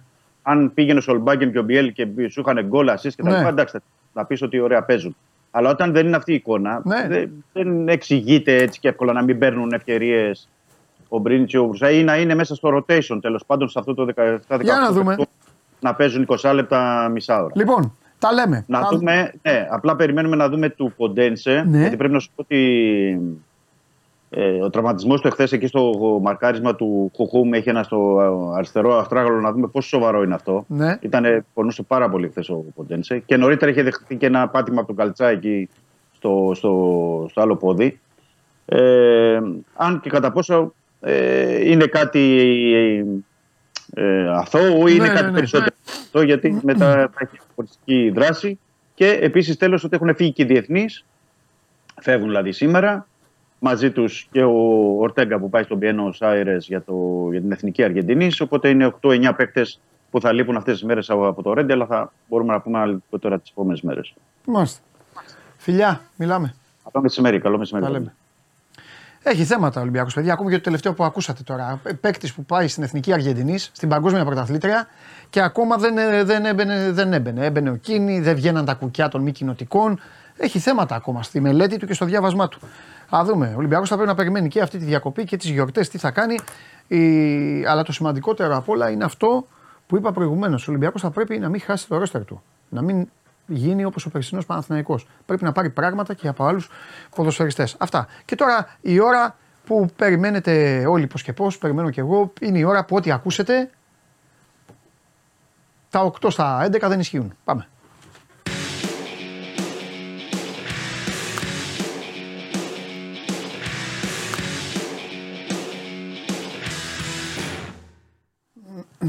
Γεια σου Παντελή, γεια σας. Τι γίνεται; Για να χαιρετάς εμένα και το λαό μου, θα πρέπει να το κερδίσεις. Οκ. Μέχρι τώρα δεν έχεις κερδίσει τίποτα. Ήσουν συγκλονιστικός το καλοκαίρι, με τρομερές εμπνεύσεις. Κορυφαία ότι ο Ολυμπιακός θα πάρει πέντε παίκτες. Πέντε παίκτες Ολυμπιακός, να ξέρεις, από το 1925 δεν το έχει κάνει. Ήρθες εσύ να το κάνεις αυτό. Ήρθες εσύ να γράψεις τη δική σου ιστορία. Τέλος πάντων, και μας φέρνεις και κάτι εντεκάδε με φίλους σου μέσα, κολλητούς σου προφανώς, με παιδιά αυτό. Το Χατζηστραβότα τον έβαλε που βάλε γκολ. Μόλις το βάλε τον γκολ, αυτό εσένα σκέφτηκα. Δεν τον έβαλε, όχι. Ε, βέβαια. Δεν τον έβαλε. Ήταν πολύ καλός βέβαια. Αλλά Βέβαια, ήταν πολύ καλός. Μάλιστα. Ήταν πολύ καλός ο Μάλιστα. Χατζηστράφος. Για να δούμε τι χρώμα, Για θα, να τη δούμε. τι χρώμα θα κυριαρχήσει. Τι χρώμα θα κυριαρχήσει. Μίξ χρωμάτων βλέπουμε. Μάλιστα. Μπάουμαν. Δεν μπορούσα να μην τον βάλω. Οργίασε ο Μπάουμαν για να μην χάσει όφη. Φαντάσου δηλαδή ο Όφη σε τι κατάσταση είναι μέσα στο γεντικουλέ να του βάζει τον τερματοφύλακα στην καλύτερη δεκάδα. Θα χτυπάνε το κεφάλι τους στα Γιάννα στον τοίχο. Ε, ήταν. Ε, μα. Για κάτω λίγο ολόκληρο να βλέπουμε και δεν Ναι, βλέπουμε. βέβαια, αυτά μου αρέσει. Έτσι μου αρέσει να Λοιπόν. τους δίνεις εντολές. Ναι. Ο Σάστρε δεξιά, συγκλονιστικός χθες. Σε πολύ καλή κατάσταση. Το Φεράρι έβαλε αριστερά. Οκ. Ο οποίος ήταν πολύ καλός και έπαιξε και με ένεση. Δεν ήταν καλά. Ναι, ναι, ναι. Το δίδυμο μου στην άμυνα ήταν αυτός ο συγκλονιστικός παικταράς των Ιωαννίνων, ο Εραμούσπε, που αναρωτιέμαι ακόμα γιατί είναι στα Γιάννενα και δεν τον έχει τσιμπήσει μία από τις μεγάλες για τρίτο το. Πέρυσι, στόπερ. πέρυσι ήταν ακόμη πιο συγκλονιστικός. Μιλάμε για τρομερό παίχτη. Ναι. Ψυχάρα. Ναι. Βίντα, εξαιρετικός χθες κι αυτός. Οκ. Και με, τη- με, με ψυχολογία ανανέωσης θα Ακριβώς. Και Ναι. γκολ και αυτά. Μια, χα- και assist μάλλον. Μια χαρά. Μια χαρά. Ο Πέρεθ, Οκ. το παίρνει χθες το ματς ο Πέρεθ. Είχαμε καιρό να δούμε καλό Πέρεθ. Ναι. Ο Ουερντραγκάο του Πανσεραϊκού κόντρα τι- στον Ατρόμητο. Έτσι δεν θα βάζεις παίκτη τέτοιο, δεν θα βάζεις παίκτη Δεν τον έβαζα. του Πανσεραϊκού; Εξαιρετικός. Ναι. Φορτούνης εντάξει εκεί δεν κουνιέται μετά από αυτά που έκανε χθες στο 10. Ναι. Δεξιά ο κύριος Μανσίνη. Χάρη του κάνεις Φορτούνη. Όχι. Α, Χάρη δεν του κάνω Φορτούνη. εντάξει. Τον έχω βγάλει το Φορτούνη να έχει κάνει καλό ματς, δεν τον έχω βάλει ενδεκάδα.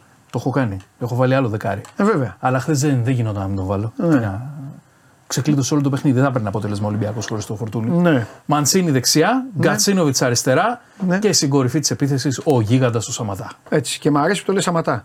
Γιατί κανονικά αυτό είναι το Σαμάτα, πρόβλημα. το Σαμάτα είναι ξενερό. Σαμάτα τα λένε αυτοί. Σαμάτα τον λένε στην Σαμάτα, Τανζανία. όχι. Σαμάτα τον λένε στη Θεσσαλονίκη. Ναι. Σαματά λέγεται το παίκτη. Αλή Σαματά και προκαλεί Σαματά. Ο Αλή Και Σαματά. τρομερό τελείωμα. Και χθες. προπονητής ε, της Α, ναι, ξέχασα να πω προπονητής ο Ρασβάν Λουτσέσκου με μεγάλη ανατροπή ε, απέναντι στην αρμάδα του Πανετολικού. Με φοβερή ανατροπή. Θα σου έρθω και Για αύριο. άλλη μια φορά ο Ρασβάν Λουτσέσκου. Θα σου έρθω και αύριο μετά από προπόνηση εθνικής που θα πάμε με τον Ηλία. Να. Ξεκινήσαμε. Θα πάτε σήμερα; Θα πάμε σήμερα στη Νέα Σμύρνη. τους χαιρετισμούς μου. Θα τους μεταφέρω. Βεβαίως. Θα τους Τρομερά. μεταφέρω. Και θα- εκεί θα φύγει η φωτογραφία του Σιριώδη. Όχι, θα την αφήσω τιμή Σένεκεν. Θα μείνει ο Σιριώδης και θα μπουν τα κεφαλάκια και του Καλονά και του Ναυροζίδης στη φωτογραφία. Δεν ξέρω τι θα το κάνετε. Θα μπουν τρεις πλέον θα είναι οι εκπρόσωποι. Βέβαια. Αυτοί θα είμαστε. Πάστε εθνική. Σήμερα, ναι. Πάτε να, γυμνε- να κάνετε προπόνηση για χάκα και τέτοια. Ακριβώς. Μάλιστα. Μόνο να μην βρέξει, ελπίζω και όλα καλά. Ε, Εντάξει.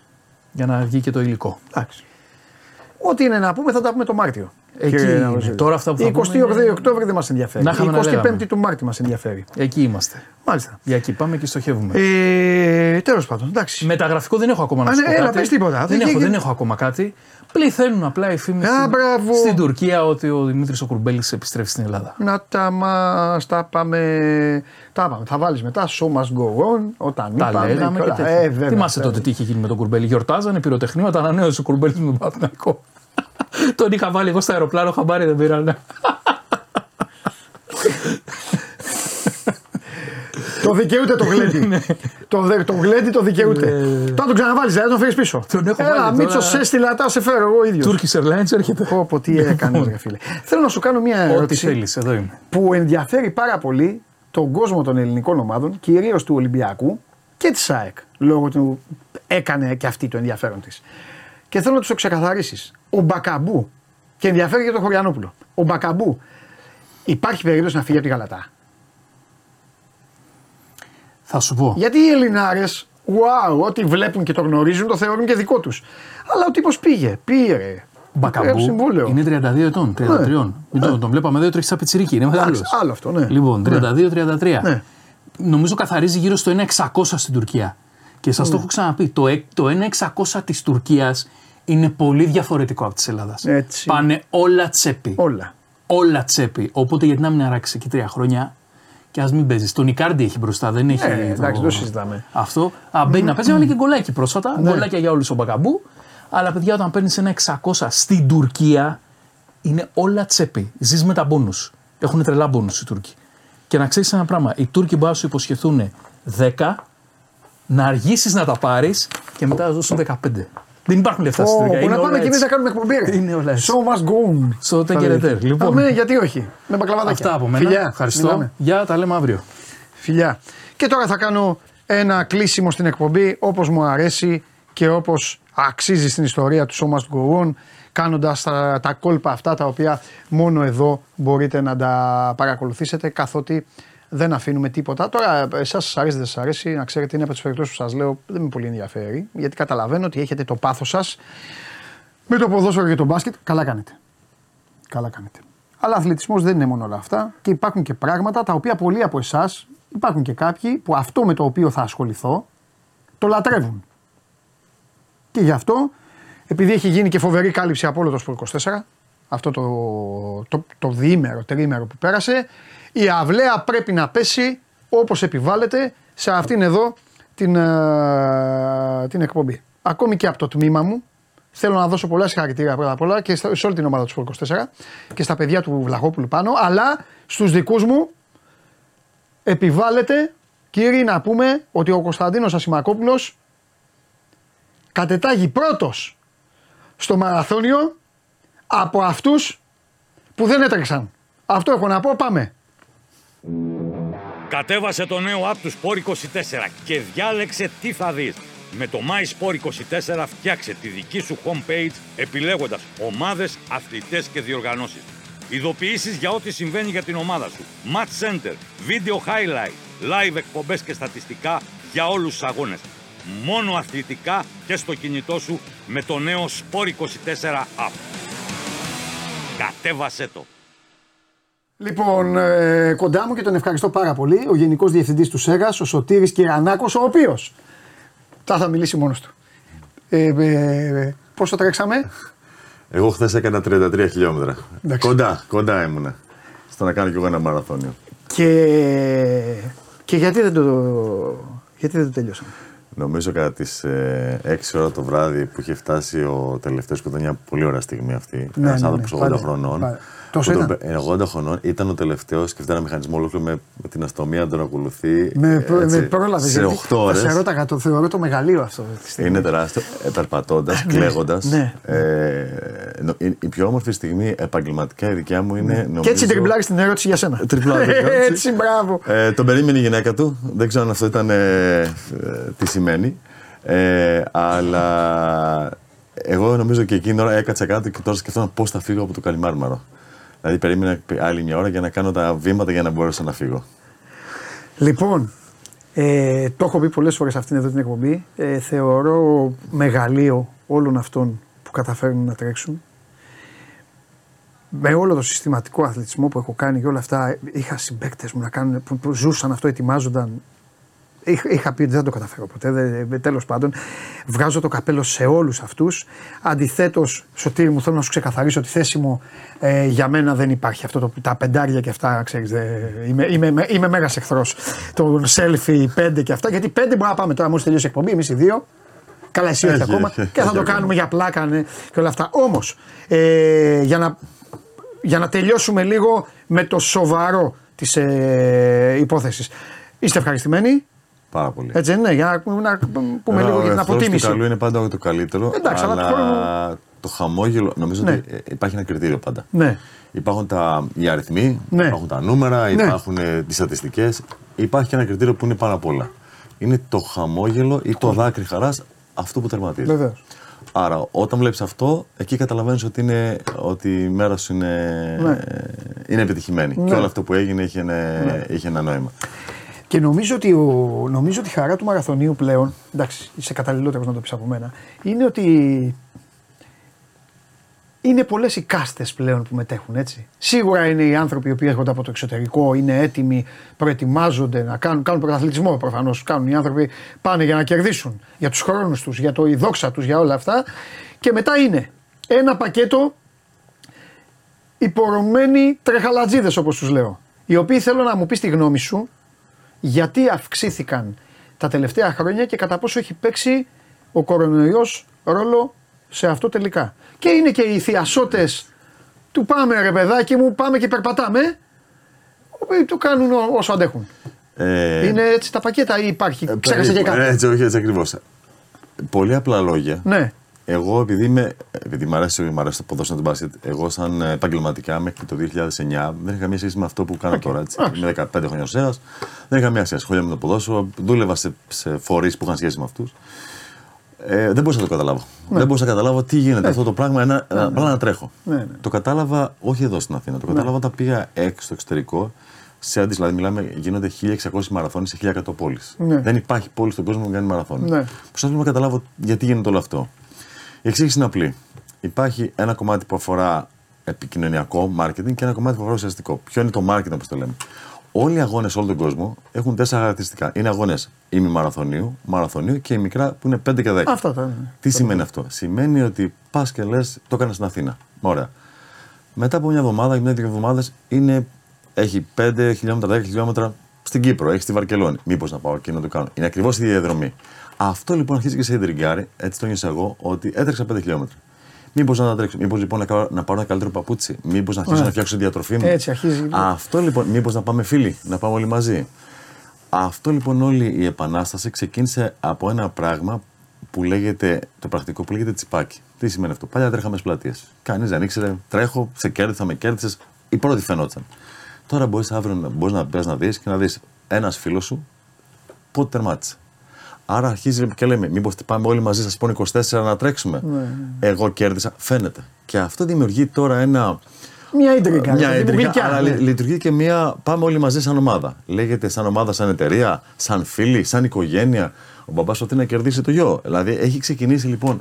Αυτό όμως έγινε το, το φαν τη ιστορία. Ποιο είναι το καλό όμως αυτό; Αρχίζει και μπαίνει. Μήπως να φτιάξω λίγο τη διατροφή μου, μήπως να, να φτιάξω λίγο τα πράγματα στη ζωή μου λίγο Σου φέρνει και καλύτερα. ποιότητα ζωής. Σου φέρνει και ποιότητα Ναι, ναι, ζωής. ναι, ναι, ναι, ναι, Και συμφωνώ. αυτό λοιπόν που ξεκίνησε ατομικά μπαίνει ποιε εταιρείες. Ο Μαραθώνης Αθήνας θεωρείται το καλύτερο team building πρόγραμμα στον κόσμο. Μπράβο. Στο Μαραθώνης Αθήνας φέτος μετήχανε, εμείς λέμε ως ομαδική γραφή, πάνω από 10 άτομα από την ίδια εταιρεία. 640 εταιρείες. Είναι το μεγαλύτερο team building πρόγραμμα στον κόσμο, όχι μόνο στο αθλητικό επίπεδο, παντού. Δεν υπάρχει πουθενά συμμετοχή 640 εταιρείες. Ναι. Αυτό λοιπόν όλο είναι αυτή η διαδικασία. Τρέχουν εταιρείες και δημιουργείται μια αίσθηση, ε, αυτό που λέμε, μου αρέσει, μου βγάζει έτσι μια ποιότητα ζωής. Ναι. Ε, πόσο μάλλον όταν τερματίζεις και στο Ναι. πιο όμορφο στάδιο στον Εντάξει, και κόσμο. οι εταιρείες πατάνε βέβαια και καλά κάνουν. ε, δεν το λέω γιατί δεν πρέπει να το ξεχνάμε ποτέ. Πατάνε και πάνω στο μεγαλείο και στο ιστορικό του, της υπόθεσης. Έτσι. Έτσι γιατί ακριβώς. εντάξει, δεν θέλω οι νέες γενιές να. Δηλαδή, δεν νομίζω ότι θα το πάθουμε ποτέ, αλλά θα είναι ήττα μας οι νέες γενιές, τα παιδιά, τα επόμενα, επόμενα, επόμενα, στο τέλος στο μυαλό τους να έχουν ότι εντάξει, γίνεται και ένας αγώνα δρόμου στην Αθήνα. Όχι. Αυτό, Αυτό είναι, δηλαδή. Και νομίζω είναι και χρέο του ΣΕΓΑ αυτός. Ε, μπράβο. Έχεις δίκιο σε αυτό. Δηλαδή- Ε, έχεις γίνει μια προσπάθεια εδώ και πάρα πολλά χρόνια. Ειδικά από το 2010 που ήταν ο επετειακό μαραθώνιο των 2.500 χρόνια, α, τη μάχη του Μαραθώνα. Ναι. Τα τελευταία χρόνια έχει κορυφωθεί στο να μπορέσουμε να κάνουμε. Να κρατήσουμε το αγωνιστικό επίπεδο εκεί που πρέπει. Οκ. Δηλαδή είναι ο Μαραθώνος Αθήνας, είναι αυθεντικός. Το επίκεντρο της Έγα είναι εκεί. Ναι. Έτσι, ε, στην ποιότητά του, στις, ε, στις παραχόμενες υπηρεσίες, στην ασφαλεια Άρα το 90% του προσπαθειών είναι εκεί. Θέλω να πω δύο πράγματα που είναι φοβερό σαν στατιστικό. Ναι. Όχι τη δρομή οτιδήποτε. Εμείς, όλοι οι αγώνες, το 90% των αγώνων σε όλο τον κόσμο είναι κυκλική διαδρομή. Εύκολο. Πας στο Βερολίνο, πας στην πλατεία, πας στη Ρώμη, πας στο Κολοσσέο, εκεί ξεκινάει. Αφήνεις τα πράγματά σου, κάνεις 42 και είναι πίσω. Ο μαραθώνης Αθήνας και της Βοστόνης και νομίζω και της Νέας Υόρκης είναι μαραθώνιο που λέμε ξεκινάει με point to point. Έτσι. Αυτό λοιπόν τι σημαίνει; Σημαίνει στείνει μια εγκατάσταση και άλλη μια εγκατάσταση 42 χιλιόμετρα. Ποια είναι ποια δυσκολία εδώ; Η δυσκολία είναι ότι ο μαραθώνας δεν έχει μετρό. Πρέπει να τους πάμε εμείς εκεί. Σκεφτείτε λοιπόν μια ώρα, πει ξυπνήσει 5 ώρα το πρωί, ξέρει μια ώρα από το Σύνταγμα, φτάνει μέχρι το Φλίσβο 450 πούλμα. Για να μεταφέρουν με δικά μας έξοδα, έτσι ο δρομέα δεν πληρώνει έξτρα, για να πάνε στο μαραθώνα. Άρα λοιπόν επικεντρωνόμαστε στην ασφάλειά του. Χθες ήταν στους δρόμους 1200 αστυνομικοί, 600 άτομα από το ΕΚΑΒ και 6.500 εθελοντές. Μόνο και μόνο γι' αυτό.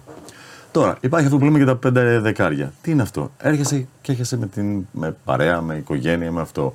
Τους δίνει λοιπόν και σε αυτούς το δικαίωμα να μπορέσουν να, για μία φορά το Ναι, χρόνο αισθανθούν κάτι. να μπουν στο Καλλιμάρμαρο Ναι. και να κάνουν.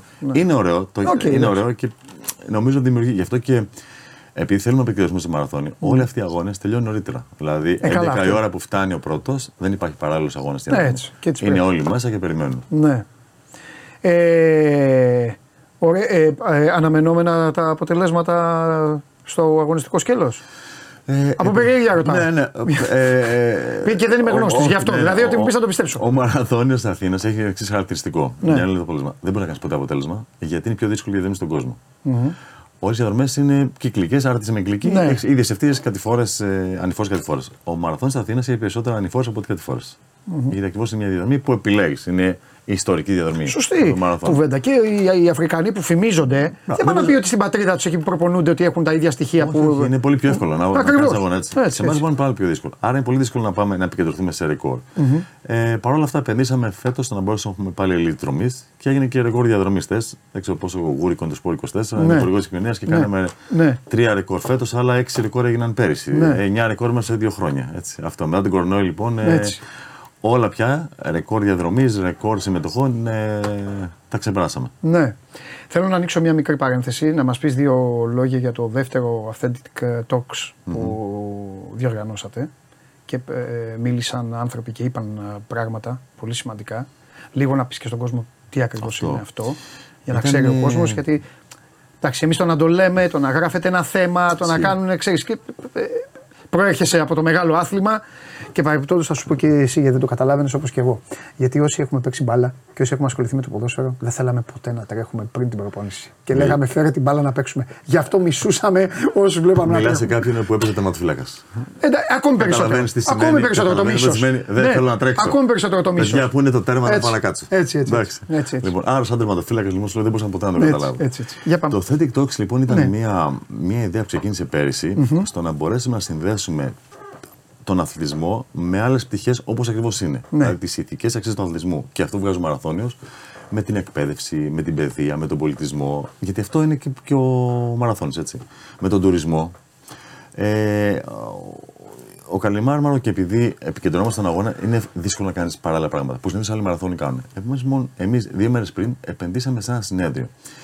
Προσπαθούμε να φτιάξουμε αυτό που λέμε ένα think tank. Ένα think tank που ξεκίνησε σε μια ιδέα. Θα σα πω ότι θεωρείται ένα τα κορυφαία του κόσμου αυτή τη στιγμή. Mm.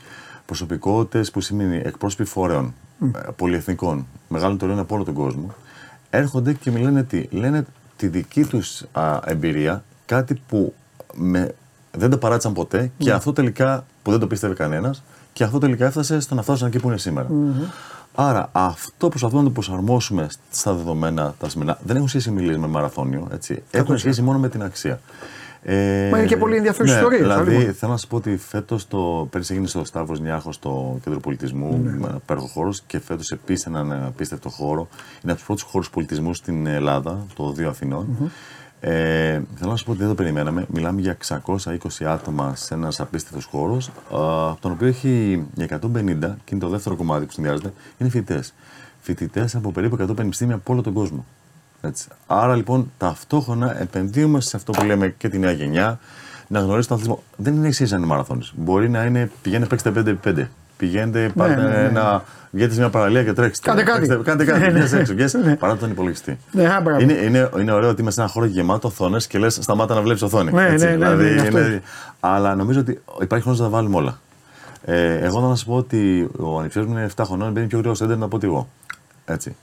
Δεν είναι ωραίο αυτό. Δηλαδή, Συμφωνώ. ε, απ' τη με, με εντυπωσιάζει, λέω Ναι, πώς αλλά απ' την γίνεται άλλη αυτό είναι- και μου το δείχνει. Είναι προβλημα... Γεννάει προβληματισμό. Επομένως, κάποια στιγμή α, που μιλάγαμε και λέγαμε πώς θέλω να βρω ένα site που θέλω να μπω, ε, από τα τέσσερα χρονών να μπαίνει πολύ πιο γρήγορα. Ωραία. Νομίζω ότι ας βγούμε λίγο προς τα έξω. Α κρατήσουμε αυτό. Δεν αλλάζει. Οι εποχές πάνε πολύ γρήγορα. Αλλά πάμε λίγο και εμείς να κρατήσουμε κάποιες σταθερές αξίες. Ε, υπάρχουν, σίγουρα υπάρχουν γιατί όποιος δουλεύει τα εντοπίζει. Υπάρχουν πραγματάκια εν ώψη να είμαστε καλά, εν ώψη της ε, επόμενης διοργάνωσης ε, προς ε, βελτίωση. Πάρα πολλά σίγουρα. Υπάρχει κάτι ας πούμε προσωπικά σένα, υπάρχει κάτι που δεν σου άρεσε, που σε χάλασε, που είπες αχ αυτό να το είχαμε Ε, διαφορετικά. Όταν, όταν το βλέπεις στην τηλεόραση, το βλέπεις δεν μιλάω απ' για την έξω. κλασική Μπράβο. γκρίνια, οι δρόμοι κλείνουν τα αυτοκίνητα. Εντάξει. Θα πω κάτι, το παίρνω πάνω μου. Είναι το μοναδικό γεγονός στο οποίο ναι, καταλαβαίνω, μας ενοχλούν οι πορείες, μας ενοχλούν τα κόμματα, μας ενοχλούν όλα. Δεν πρέπει για το μαραθώνιο, ε, δεν πρέπει να μιλάμε.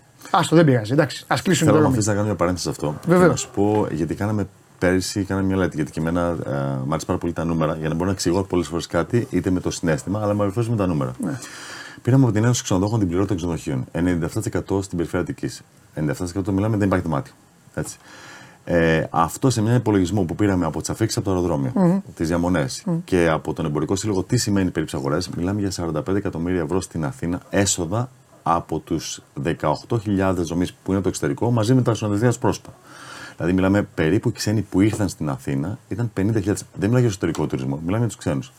αυτοί αφήνουν περίπου 45 εκατομμύρια. Άρα φεύγοντας εδώ, τέσσερις μέρες που μένουν κατά μέσο όρο, η Αθήνα έχει κερδίσει. Η Αθήνα. Η Ελλάδα, παιδί μου, ναι, ναι. 45 εκατομμύρια. Άρα και δεν μιλάμε μετά για την προβολή, γιατί τώρα πια με τα social media η προβολή είναι τεράστια. Ναι, ναι, ναι. Επομένως, έτσι, και είναι και θετική προβολή. Άρα μερικές φορές λες ότι μπορεί να υπάρχει μια μικρή ταλαιπωρία, που σίγουρα υπάρχει, αλλά ίσως μερικές φορές πρέπει να επικεντρωνόμαστε ε, στο ότι ή κάποια πράγματα μπορεί να μας ταλαιπωρούν για λίγο, αλλά έχουν Συμφωνώ. ένα αποτύπωμα πολύ μεγαλύτερο. Πες μου αυτό που πήγες να μου πεις και το, σε διέκοψα για το που δεν σου άρεσε. Που... Ε, θα σου πω. Θα σου πω. Α, πάντα λέμε ότι αυτό το οχθό του καλού είναι το καλύτερο. Έτσι. Έτσι. Ε, Εμείς έχουμε το εξής χαρακτηριστικό. Αυτό που το έχουν νομίζω όλους, γιατί είναι ένα τουριστικό, δεν είναι μόνο ένα αθλητικό γεγονός, έχει σχέση και με τον τουρισμό. Είναι για παράδειγμα στον κορονοϊό. Ε, Εσύ ετοιμάζεις, φτιάξαμε το, φτιάχνεις το πλάνο σου, κάνεις τις αγορές σου, γιατί ω εργασίνα φορέας που συνεργάζεται με το δημόσιο και είναι και απόλυτα νομότυπα, είναι εντολή της διοίκησης να είναι όλα όπως πρέπει. από Την κυρία Σοκοράφο, τον κύριο Κεντέρη και από την υπόλοιπη διοίκηση. Γιατί έχεις και δύο α, ένα χρυσό Ολυμπιονίκη και μια παγκόσμια πρωταθλήτρια στη διοίκηση. Επομένως τα πράγματα είναι και άλλους και άλλους, ε, πολύ μεγάλα ονόματα Εντάξει. στη διοίκηση. Έχασα, επομένως, είναι ακόμα η εντολή που έχω είναι να είναι πολύ πιο αυστηρά όλα. Αλλά έρχεται ο κορονοϊός για παράδειγμα και Τα διαλύει όλα. τα διαλύει όλα. Ναι, και ναι. τα διαλύει όλα και σε αφήνει οικονομικά έκθετο. Γιατί για παράδειγμα, σκεφτείτε κάποια νούμερα, ο Σέγας αγοράζει 70.000 μετάλλια. Μιλάμε για ένα κόστο πάνω από 150.000 ευρώ. Αυτά μπορεί να χρησιμοποιήσει την δεύτερη χρονιά. Και τα μετάλλια αυτά είναι Με συγκεκριμένα. φύγανε αυτό. Έτσι. Αντίστοιχα σε πολλέ. Άρα πάντα έχεις ένα άγχος, κάτι μπορεί να συμβεί. Ακόμα θα σας πω με την ιστορία που γίνεται τώρα στο, στο εξωτερικό, στο Ισραήλ και όλο αυτό το κομμάτι. Σκεφτείτε ότι είχαμε μ, ακόμα και σκέψη στην ελληνική αστυνομία, την οποία μέσα βρίσκω ευκαιρία να ευχαριστήσω όλους τους αναστολούς της ελληνικής αστυνομίας, στρατό. Ήταν απίστευτη η συμβολή της, ειδικά η ελληνική αστυνομία. Το ΕΚΑΒ κινητοποίησε όλες τις δυνάμεις του. Α, Όλο αυτό βλέπετε έχει από πίσω του έναν ε, τεράστιο μηχανισμό. Έτσι. Η περιφερειακή στη Δήμη ήταν ένα τεράστιο. Μα το δεν Υπουργείο τι συζητάμε, Τουρισμού- πόσοι, πόσοι, πόσοι έτρεξαν συνολικά; το Υφυπουργείο- ε, μιλάμε για. Συνολικά ξεπεράσαμε τι 63.000. Βγήκαν 63.000 άνθρωποι στον δρόμο και τρέχανε. Τι να- Παιδιά, Και μιλάμε για παιδάκια, μιλάμε για Ε, ένα ναι. τεράστιο. Βάλε και τους υπόλοιπους που ε, ξέρω εγώ, Έτσι. περιφέρονταν, βλέπανε, κάνανε. Έτσι. Οπότε Επομένως, έχει πράγματα να βελτιώσουμε. Σίγουρα Ναι. υπάρχουν πράγματα που λέμε, αλλά είμαι πάρα πολύ αισιόδοξος γιατί, γιατί ο Σέγας έχει αυτή τη στιγμή μια δικιά του ομάδα από τεχνικούς, οι οποίοι είναι 12 μήνες το χρόνο και το αγαπάνε. Θεωρώ τη καλύτερη ομάδα τεχνικών που μπορεί να υπάρχει. Είναι αυτό που λέμε προπονητές στα ομαδικά. Ναι, Εμάς ναι, είναι ναι. τεχνική τους ονομάζεται. Έχει μια συνεργασία με την κυβέρνηση, με τους δημόσιους φορείς, με τους αυτοδιοικητικούς φορείς. Άρα αυτό αρχίζει και δένει με την Ελληνική Ολυμπιακή Επιτροπή. Επομένως, πάντα αισθάνεσαι μια αισιοδοξία ότι αυτή η σχέση, γιατί είναι, είναι μια ομάδα, είναι, είναι κρίκη. Αν αυτό σπάσει, δεν λειτουργεί. Ε, θέλω να πω ότι μεγάλη σημασία επίσης παίζει και η επικοινωνία. Η επικοινωνία παίζει από το να ενημερώσω ποιος δρόμος κλείνει μέχρι και να προβάλλω το πραγματικό. Δηλαδή, όπως όπως ήταν το Sport 24, ναι. όλος ο όμιλος. Και όχι μόνο το Sport 24. Και όλα τα. Θέλω να πω για πρώτη φορά παρότι ε, είναι γεγονός, δεν είναι εμπορικό. Ο Μαραθώνο Αθήνας, κακά τα ψέματα, σαν, ε, σαν δρομικό δεν είναι εμπορικό. Είναι εμπορικό η ιστορία του και το όνομά του. Θέλω να σα πω ότι αντιμετωπίστηκε με μια ξεχωριστή. Ειδικά τα τελευταία δύο χρόνια, ειδικά φέτος, αντιμετωπίστηκε ξεχωριστά. Ε, ο τρόπος που γράφτηκαν, η αγάπη, η... γιατί υπήρχαν άνθρωποι που γράφανε πράγματα και σχόλια που δεν τους έχουμε δει ποτέ προσωπικά.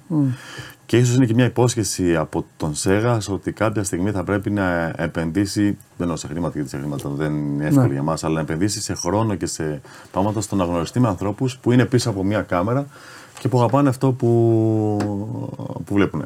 Αυτό ίσως που μένει σε εμάς να αποδείξουμε, και αυτό είναι το, ίσως για μένα το, το στενάχωρο, και εκεί θα χρειαστούμε βοήθεια, είναι ότι αυτό που λέμε σαν οικονομικό, σαν περιβαλλοντικό αποτύπωμα, για πρώτη φορά ήρθε η Ευρωπαϊκή Ένωση. Η Ευρωπαϊκή Ένωση εργάζεται μόνο με χώρες, πολύ δύσκολα με φορεί, για αυτού τους λόγους. Η Ευρωπαϊκή Ένωση, λοιπόν, μέσα από το γραφείο της Ελλάδας εδώ, επένδυσε όλες οι τσάντες που είχαν χθες συνδρομή ήταν από ανακυκλώσιμο υλικό. Αυτό έχει πολύ μεγάλο κόστος. Το οποίο δεν μπορώ να το καλύψω εγώ. Επομένως, η Ευρωπαϊκή Ένωση λοιπόν λέει ότι θέλω μέσα στο μαραθώνιο της Αθήνας να δώσω ένα μήνυμα για το περιβάλλον. Μήνυμα μεν, αλλά και πρακτικό. 12 τόνου πλαστικού γλιτώσαμε μόνο και μόνο από αυτή την κίνηση. Έτσι. Άρα λοιπόν αυτό θέλει μια διαχείριση και πρέπει να το προβάλλουμε και στον κόσμο έξω να καταλάβει ότι αυτές οι 2, 3, 4 ώρες που μένει κλεισμένο στο σπίτι του έχει από πίσω κάτι. Αυτό δεν το έχουμε καταφέρει Ναι. επικοινωνιακά. ε, Υστερούμε λίγο εντάξει, ακόμα. είναι λίγο. Πιστεύω ότι όταν πρέπει να επικεντρωθείς στον αγώνα είναι πολύ δύσκολο να εκπαιδευτεί. Θα το φτιάξουμε Και, σιγά ε, σιγά. Αντιμετωπίζει και πολλά προβλήματα ο κόσμος. Δεν φταίει ο μαραθώνιο. Ισχύει, Ξέρεις ισχύει, ότι ισχύει. καταλαβαίνεις ότι κάποιος μπορεί την- να μην έχει βρει να παρκάρει το προηγούμενο βράδυ, κάτι να του έχει γίνει και να φταίνε όλα. Λίγο να. Δεν έχει. Ε, δεν θα έχει σου πω να ότι κάνει. ε, η μητέρα μου θέλει να έρθει χθες στον, ε, στο Καλιμάρμαρο. Είναι, έχει δυσκολία στο να μπορεί να κινηθεί εύκολα. Ναι. Και μετά με έβρισε γιατί μου λέει κάντε μαραθώνες και κλείνει το δρόμο. Έτσι. Επομένως, είναι πάρα πολύ απλό. και τελειώνει Έτσι, όλα. αυτό τελειώνω. Πες μου, ε, πες μου κάτι τελευταίο, να εκμεταλλευτώ, λίγο, την- να εκμεταλλευτώ μόνο την παρουσία σου. Σε λίγους μήνες έχουμε Ολυμπιακούς αγώνες. Είστε αισιόδοξοι; Πάντα στο ΣΕΓΑ είμαστε πάντα. Επειδή το Στίβος είναι ο βασιλιάς των Ολυμπιακών Αγώνων. Ε, και γι' αυτό- γι' αυτό- μα δεν σε- γι' αυτό δεν σε ρώτησα οτιδήποτε άλλο δεν σε ρώτησα Δεν κάτι. επικεντρώνεται. Ε, είμαστε αισιόδοξοι. Έχουμε δυσκολίες. Δηλαδή, σκεφτείτε ότι η Ελλάδα είναι η μοναδική χώρα αυτή τη στιγμή στην Ευρώπη, η μοναδική χώρα που δεν έχει κλειστό στάδιο Στίβου. Είμαστε η μοναδική χώρα, δεν υπάρχει κλειστό. Ο λογαριασμό των βοηθητικό ήδη ε, μετατρέπεται σε, στην, εγκα- σε αυτή την επένδυση που είναι πολύ όμορφη επένδυση, αλλά βγάζει ένα κλειστό έξω.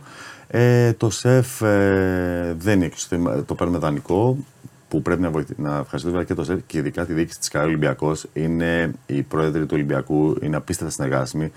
Είναι ικανοί να αλλάξουν όλο το πάνω του Ολυμπιακού που λέμε Ολυμπιακός, μιλάμε για ένα πρωταθλητή Ευρώπης, δεν μιλάμε Ναι. αυτό, για να μπορέσουν να βοηθήσουν τον ε, Σέγας. Άρα είναι βοήθεια, αλλά δεν πάει να είναι μια βοήθεια, αλλά δεν, πά- δεν είναι όμως κάτι. Ναι, δεν είναι δικό σου, δεν είναι- δεν- δεν έχει σπίτι, δεν έχει σπίτι. Επομένως, θεωρώ ότι με, η κυβέρνηση το βλέπει να μπορούμε να το φτιάξουμε. Έχουμε τέτοια προβλήματα. Ε, η εθνική μας δεν μπορεί να κάνει προπόνηση. Ε, γενικά τα γήπεδα στην Ελλάδα ήταν. Έχουμε και εμείς ευθύνη. Έτσι, μην βγάζουμε έξω. Ήταν παρατημένα. Έτσι, Δεν φωνάξατε δηλαδή, και φορές. τόσο, ε. Ε, Ή οι παλαιότεροι, τέλος πάντων, Θα σου πω, δεν- μπράβο, δεν- φωνά- ναι. φω- ε, πάντα υπήρχε φωνή. Αλλά πάντα υπήρχε στο ότι α, θα το δούμε, προχωράμε. Θα το δούμε, θα το δούμε. Κάποια στιγμή σταμάτησε το προχωράμε. Πρέπει, Ναι. πρέπει σήμερα να το, να το δούμε. Η Ελλάδα δεν έχει κλειστό στάδιο. Δηλαδή, σκεφτείτε, η Βουλγαρία νομίζω έχει τρία, η Αλβανία έχει τέσσερα. Ε, ε, ε, Σκεφτείτε δηλαδή αυτά τα νούμερα. Η Ελλάδα δεν έχει κλειστό. Το ανοιχτό, το Ολυμπιακό στάδιο για παράδειγμα, δεν είναι ικανό να κάνει αγώνα στίβου. Άρα ε, ξεσπιτώνουμε όλη την εθνική ομάδα. Παρ' όλα αυτά, με όλα αυτά, η εθνική μας ομάδα είναι η τέταρτη ομάδα στην Ευρώπη σε επιτυχίες. Είναι μία από τις καλύτερες ομάδες στον κόσμο. Επομένως, ε, ακόμα και με τι δυσκολίες, ο Σέγα και με τα δύσκολα οικονομικά κάνει τα πάντα για να βοηθήσει τα παιδιά, προπονητές, σωματεία για να κάνουν τους στόχους τους. Ε, θεωρώ λοιπόν ότι πάμε βήμα-βήμα. Θεωρώ ότι θα αντιμετωπιστούν οι δυσκολίες. Ε, πάντα είμαι αισιόδοξο από τη φύση μου. Και καλά. μια Έτσι, χαρά. επομένως. Ε, Μια χαρά. Για αθλητισμό μιλάμε. Έτσι, για αθλητισμό μιλάμε. Ε, Έτσι Υπάρχουν ακριβώς. άλλα χειρότερα. Σε ευχαριστώ πάρα πολύ. Εγώ ευχαριστώ για όλα. θα, Και- είμαστε, θα είμαστε πάντα δίπλα σας και κοντά σας και ειδικά στην περίπτωση του μαραθωνίου. Εντάξει, πέρα από το καθαρά επαγγελματικό και της ε, προβολής, ε, υπάρχουν. Εντάξει, εγώ ε, και προσωπικά δηλαδή έτσι το αισθάνομαι, υπάρχει και το, το ιστορικό της στιγμής. Δεν είναι, για μένα, τώρα μιλάω παντελής, δεν μιλάω για. Δεν εκπροσωπώ το Sport 24 ή το 24 Media. Ε, δεν είναι όλοι οι αγώνες ίδιοι.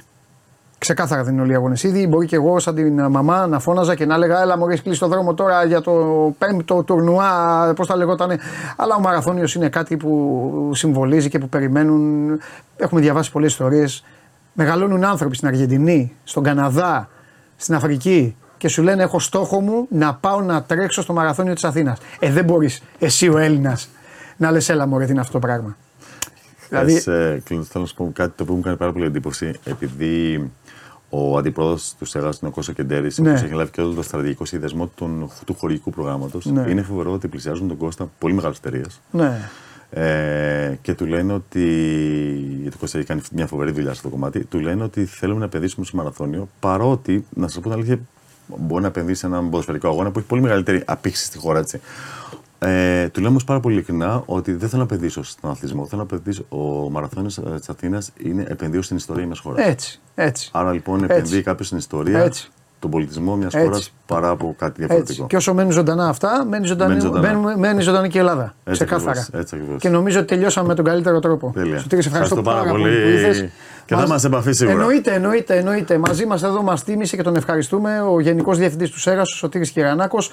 Τέλος για σήμερα, show must go on. Αύριο στις 12 με όλα αυτά που βλέπετε καθημερινά και οποιαδήποτε άλλη έκπληξη. Να είστε καλά. Γεια σας.